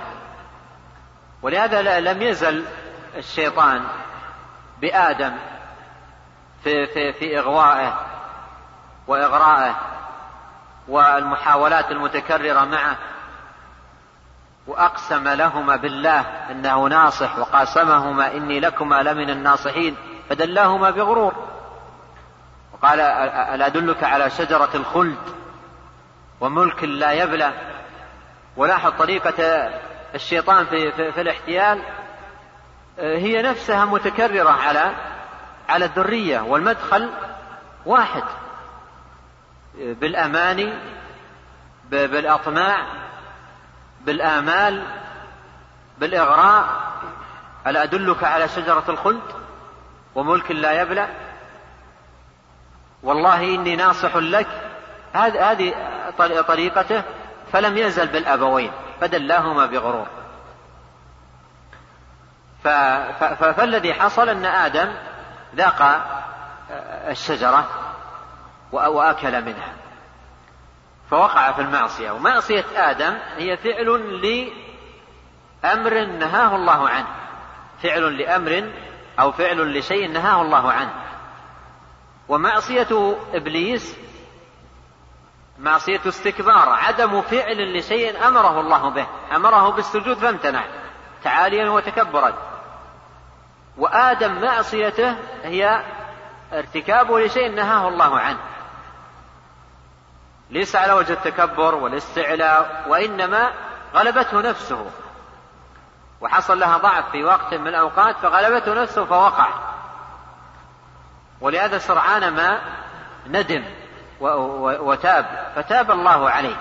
فتلقى آدم من ربه كلمات فتاب عليه. قال ثم سلط عليه عدوه فأغواه عليها يعني أغواه على الأكل من هذه الشجرة. وجعل أكله لها إلى الأرض سببا. وجعل أكله لها إلى الأرض سببا يعني جعل أكل آدم من, من هذه الشجرة سببا إلى الأرض إلى الهبوط إلى الأرض. ولهذا جاء ال ال الأمر بالهبوط إلى الأرض على إثر أكلهما من الشجرة. قال اهبطا منها جميعا أي من الجنة. فهذا الإهباط من الجنة جاء على إثر أكل آدم من الشجرة. فجاء الأمر بالهبوط إلى الأرض وجعل أكله لها إلى الأرض سببا. فما وجد إلى ترك أكلها سبيلا. ولا عنه لها مذهبا. أن أمر قدر وقضي وكتب على آدم فلم يكن له سبيل عنه. فوقع ونفذ الأمر الذي قدر. فحصل من آدم أن, أن, أن أكل الشجرة. أن أكل من الشجرة. في محاجة آدم وموسى قال قال قال موسى عليه السلام لآدم أهبطنا وذريته وذريتك من من الجنة. قال أتلومني على شيء كتبه الله علي قبل أن أخلق بأربعين سنة؟ قبل أن أخلق بأربعين سنة أتلومني على شيء؟ كتبه الله علي قبل أن أخلق بأربعين سنة. وهذا التقدير هنا هو تقدير داخل في التقدير العام الذي هو قبل خلق السماوات بخمسين ألف سنة. لأن التقدير هناك تقدير عام وما كتب في اللوح المحفوظ. وهناك تقدير خاص يتعلق بكل إنسان. فالتقدير الخاص بآدم قبل خلقه بأربعين سنة. ولهذا هو تقدير من بعد تقدير يعني تقدير خاص من بعد التقدير العام. وكل إنسان أيضا له تقدير خاص متى يكون؟ متى يكون؟ ويسميه العلماء التقدير العمري وهو في, بطن أمه كما جاء في حديث ابن مسعود أن النبي صلى الله عليه وسلم قال يجمع أحدكم خلقه في بطن أمه أربعين يوما نطفة ثم يكون علقة مثل ذلك ثم يكون مضغة مثل ذلك ثم يرسل إليه الملك فيؤمر بكتب أربع كلمات كتب رزقه وأجله وعمله وشقي هو أو سعيد. قال ثم خلق للجنة من ذريته أهلا فهم بأعمالها بمشيئته عاملون وبقدرته وبإرادته ينفذون. وخلق من ذريته للنار أهلا فخلق لهم أعينا لا يبصرون بها وآذانا لا يسمعون بها وقلوبا لا يفقهون بها فهم بذلك عن الهدى محجوبون. وبأعمال أهل النار بسابق قدره يعملون. ذكر هنا الفريقين أهل الجنة وأهل النار. وأن الله سبحانه وتعالى خلق من ذرية آدم أهلا للجنة وخلق من ذريته أهلا للنار. وقد جاء في هذا المعنى نصوص وأحاديث عن النبي صلى الله عليه وسلم أن الله قبض قبضة من ذرية آدم وقال هؤلاء في الجنة وقبضة من ذريته فقال هؤلاء في النار. فخلق الله من ذريته للجنة أهل وخلق من ذريته للنار أهل. أهل الجنة من ذريته يقول عنهم المصنف فهم بأعمالها بمشيئته عاملون. لأعمالها أي أعمال أهل الجنة التي هي الصلاح والاستقامة والصلاة والعبادة والطاعة والمواظبة على الخير والبعد عن الحرام. فهم بأعمالها بمشيئته عاملون. بأعمالها أي أعمال أهل الجنة. وهذا فيه أن الجنة دخولها لها له, له أعمال يقوم بها العبد مشيئة الله. قال تعالى ومن أراد الآخرة وسعى لها سعيها. وهو مؤمن فأولئك كان سعيهم مشكورا. فهم بأعمالها أعمال الجنة بمشيئته عاملون. يعني قائمون بالأعمال التي أعمالها الجنة بمشيئة الله سبحانه وتعالى. وهذا فيه أن أعمال أهل الإيمان التي يصلون بها إلى جنة الرحمن لا تكون منهم إلا أو لم تكن منهم إلا بمشيئة الله سبحانه وتعالى. وبقدرته وبإرادته ينفذون. أي هؤلاء أهل الجنة ينفذون بقدرة الله وبإرادة الله يعني بما قدره الله وبما أراده سبحانه وتعالى. والمراد بالإرادة هنا الإرادة الكونية القدرية لأن الإرادة تطلق تارة ويراد بها الإرادة الكونية القدرية وتارة يراد بها الإرادة الشرعية الدينية. قال وخلق من ذريته للنار أهلا. وخلق من ذريته أي من ذرية آدم للنار أهلا أي أهل للنار. ما ما صفتهم؟ قال فخلق لهم أعين أعينا لا يبصرون بها وآذانا لا يسمعون بها وقلوبا لا يفقهون بها كما وصفهم الله تبارك وتعالى بذلك في القرآن. فهذه صفة أهل أهل النار لهم أعين لكن لا يبصرون بها ولهم آذان ولكن لا يسمعون بها يعني لا يسمعون بها الحق والهدى ولا تقبل على على سماعه بل تعرض عنه ولهم قلوب لا لا يفقهون بها. قلوب غلف. ما ما ما, ما تقبل على الخير بل هي معرضة عنه. إنهم إلا كالأنعام بل هم أضل. فهم بذلك عن الهدى محجوبون. أي حجبهم الله عن عن الهدى. فهم عن عن الهدى محجوبون.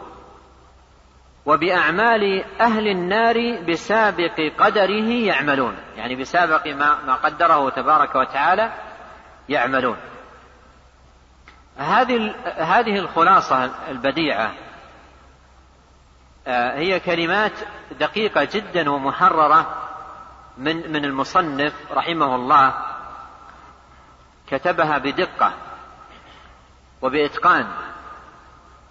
في في هذا الباب الدقيق الخطير الذي هو موضوع الإيمان بالقدر. وأشير هنا إلى أن المصنف رحمه الله دقيق جدا فيما يحرر في, في, في تصانيفه.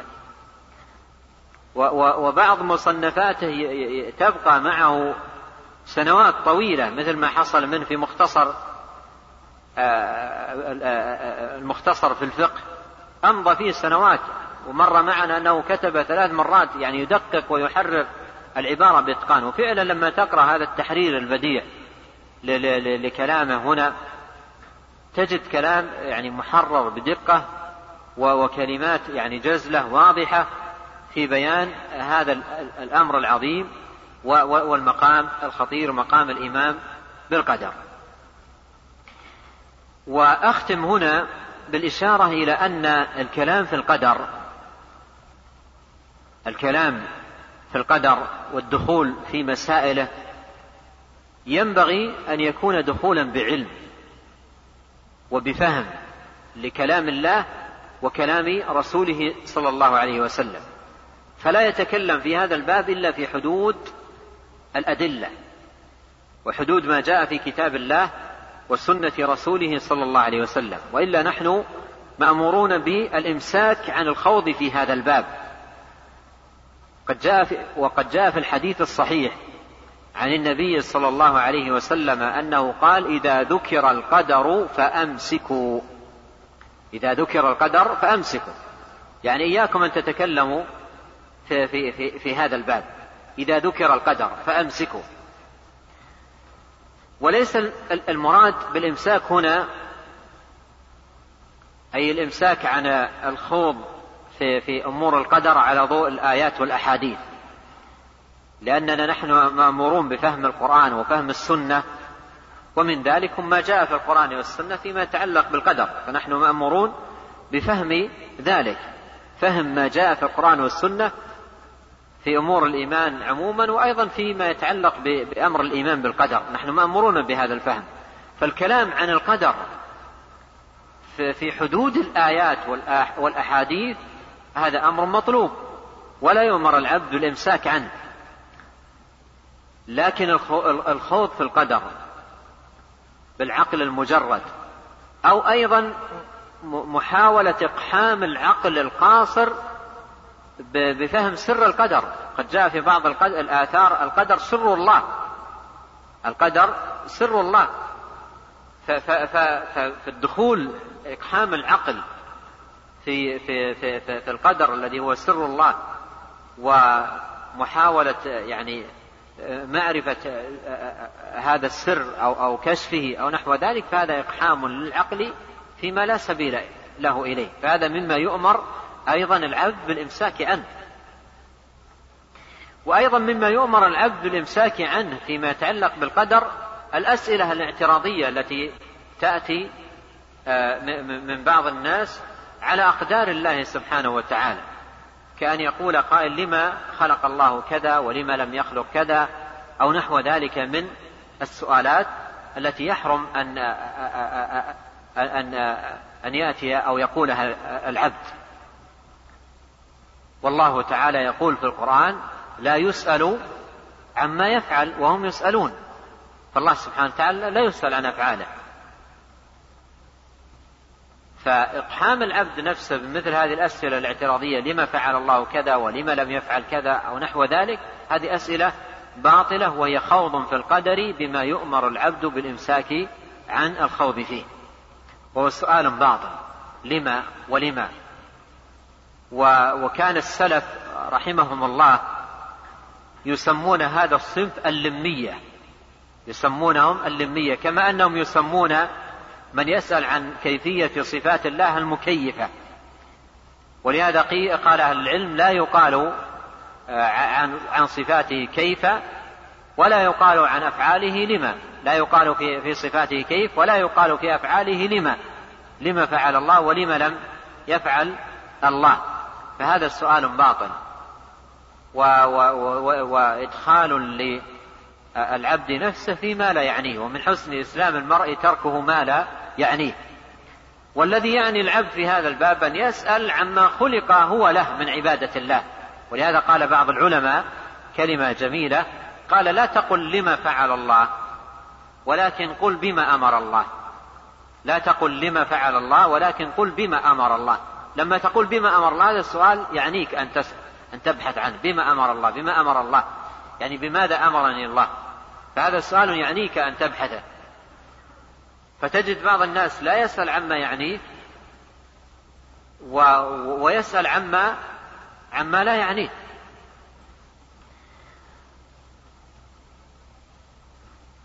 ثم بعد ذلك انتقل المصنف رحمه الله للكلام على الإيمان ونقف هنا. والله أعلم وصلى الله وسلم على نبينا محمد.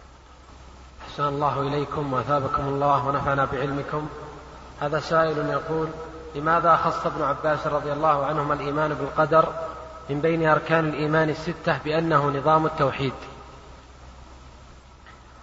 آه ابن عباس رضي الله عنهما ذكر الإيمان بالقدر على أنه نظام التوحيد لأن آه، لعل الموضوع الذي كان آه، يعني جاء سياق كلام ابن عباس لأجله مقام بيان الإيمان بالقدر.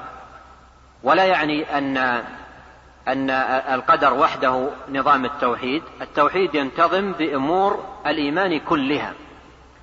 ينتظم بأمور الإيمان كلها. ومر معنا في حائية ابن أبي داود قال آه، وبالقدر المقدور أيقن فإنه دعامة عقد الدين.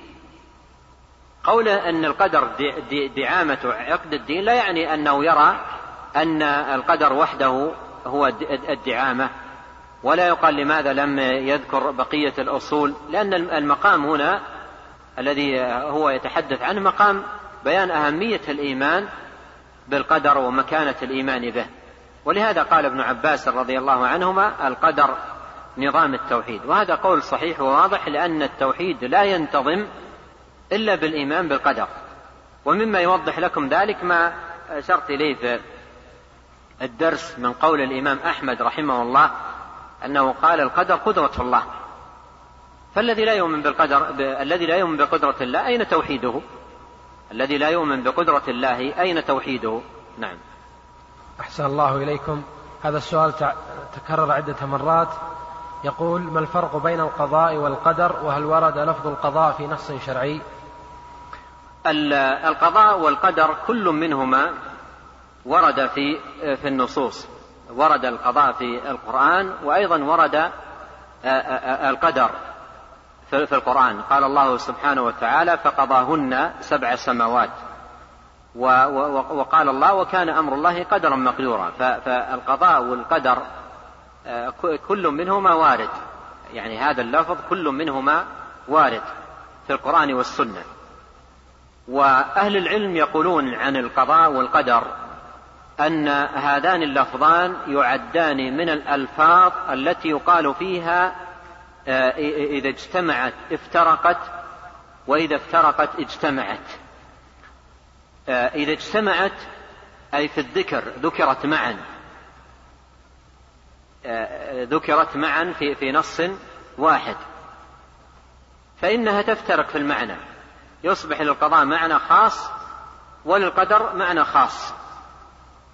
وإذا افترقت يعني ذكر آه، كل واحد منهما مفترقا عن الآخر اجتمعت يعني صار آه، شاملا للمعنيين. فإذا القدر إذا ذكر وحده يتناول المعنيين في القضاء والقدر وأيضا القضاء نفس الشيء إذا ذكر وحده يتناول المعنيين وإذا ذكر آه، وإذا ذكر مع معا في موضع واحد أصبح للقدر معنى يخصه والقضاء معنى يخصه. وأهل العلم في التفريق بين القضاء والقدر عندما يذكران معا منهم من قال آه، آه، القدر هو التقدير السابق. وما قدره الله سبحانه وتعالى وكتبه وأبرمه جل وعلا. والقضاء هو تنفيذ هذا الذي قدر. وعلى هذا يكون القدر سابق للقضاء. يعني يقدر ثم يقضي. ومن أهل العلم من قال العكس. وعلى كل حال يعني هاتان الكلمتان القضاء والقدر القضاء والقدر آه، عند الإفراد كل منهما يتناول آه، معنى الآخر وإذا ذكر معا فلكل منهما معنى يخصه.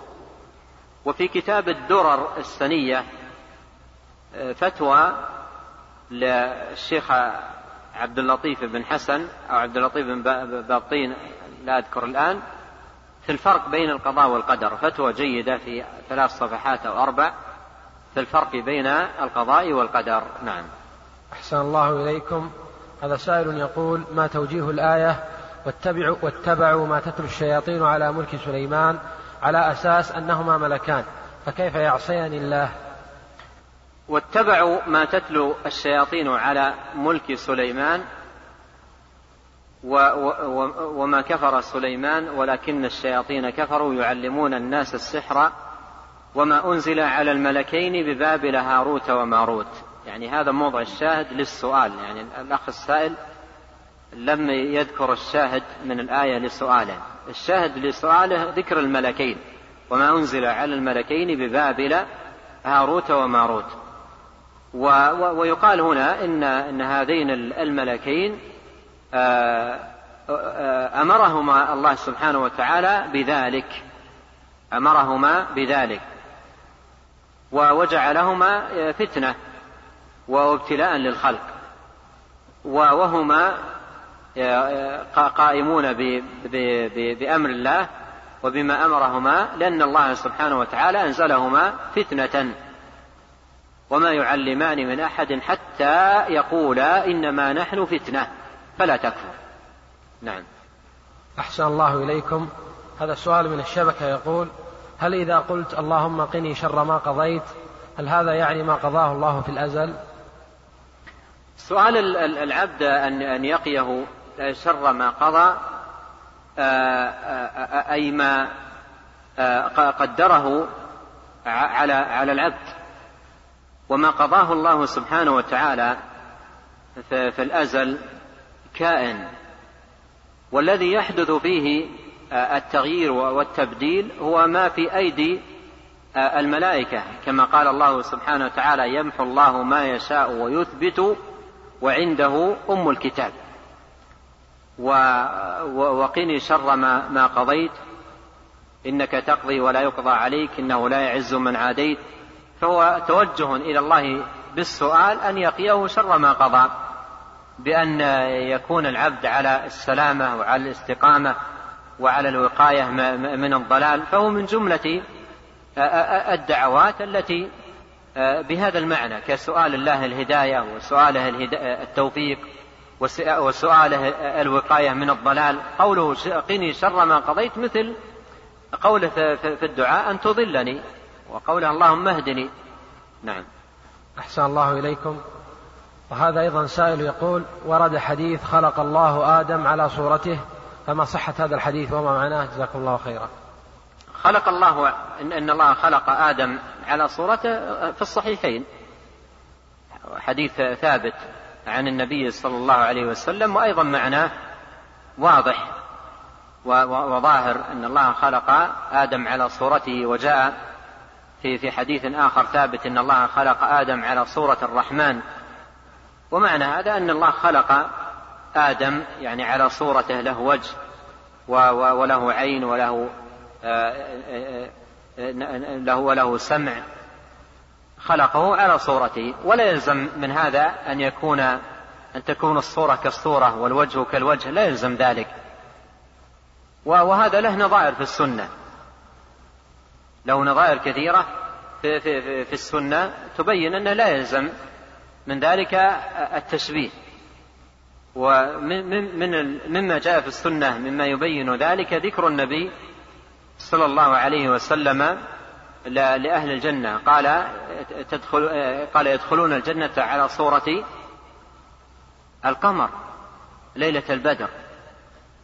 ما أحد يقول أن أنه أنهم يتحولون في صورتهم إلى صورة مطابقة للقمر من كل وجه في, في, في استدارته وفي آه، آه، صفته وفي آه، هيئته. ليس هذا المراد. إن الله خلق آدم قوله تدخلون الجنة على على صورة القمر يعني في البهاء والحسن والجمال وهذا كلام واضح المعنى. فقوله إن الله خلق آدم على صورته أي خلقه له وجه وله عين وله سمع ولا يلزم من ذلك أن تكون الصورة كالصورة والوجه كالوجه. قال الله تعالى ليس كمثله شيء وهو السميع البصير. أحسن الله إليكم. لعلنا نكتفي بهذا السؤال.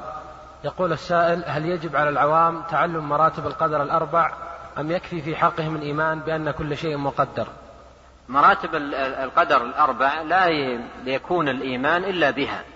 وعندما يقال أن أن العبد يؤمن لا يعني هذا أنه يحفظ هذه المراتب ويعددها بأصابع يده الأولى الثانية ولكن يكفي أن يكون مؤمن بأن الله سبحانه وتعالى عليم بكل شيء وأن الله كتب اللوح المحفوظ ما هو كائن وأن الأمور بمشيئته سبحانه وتعالى وأنه الخالق لكل شيء.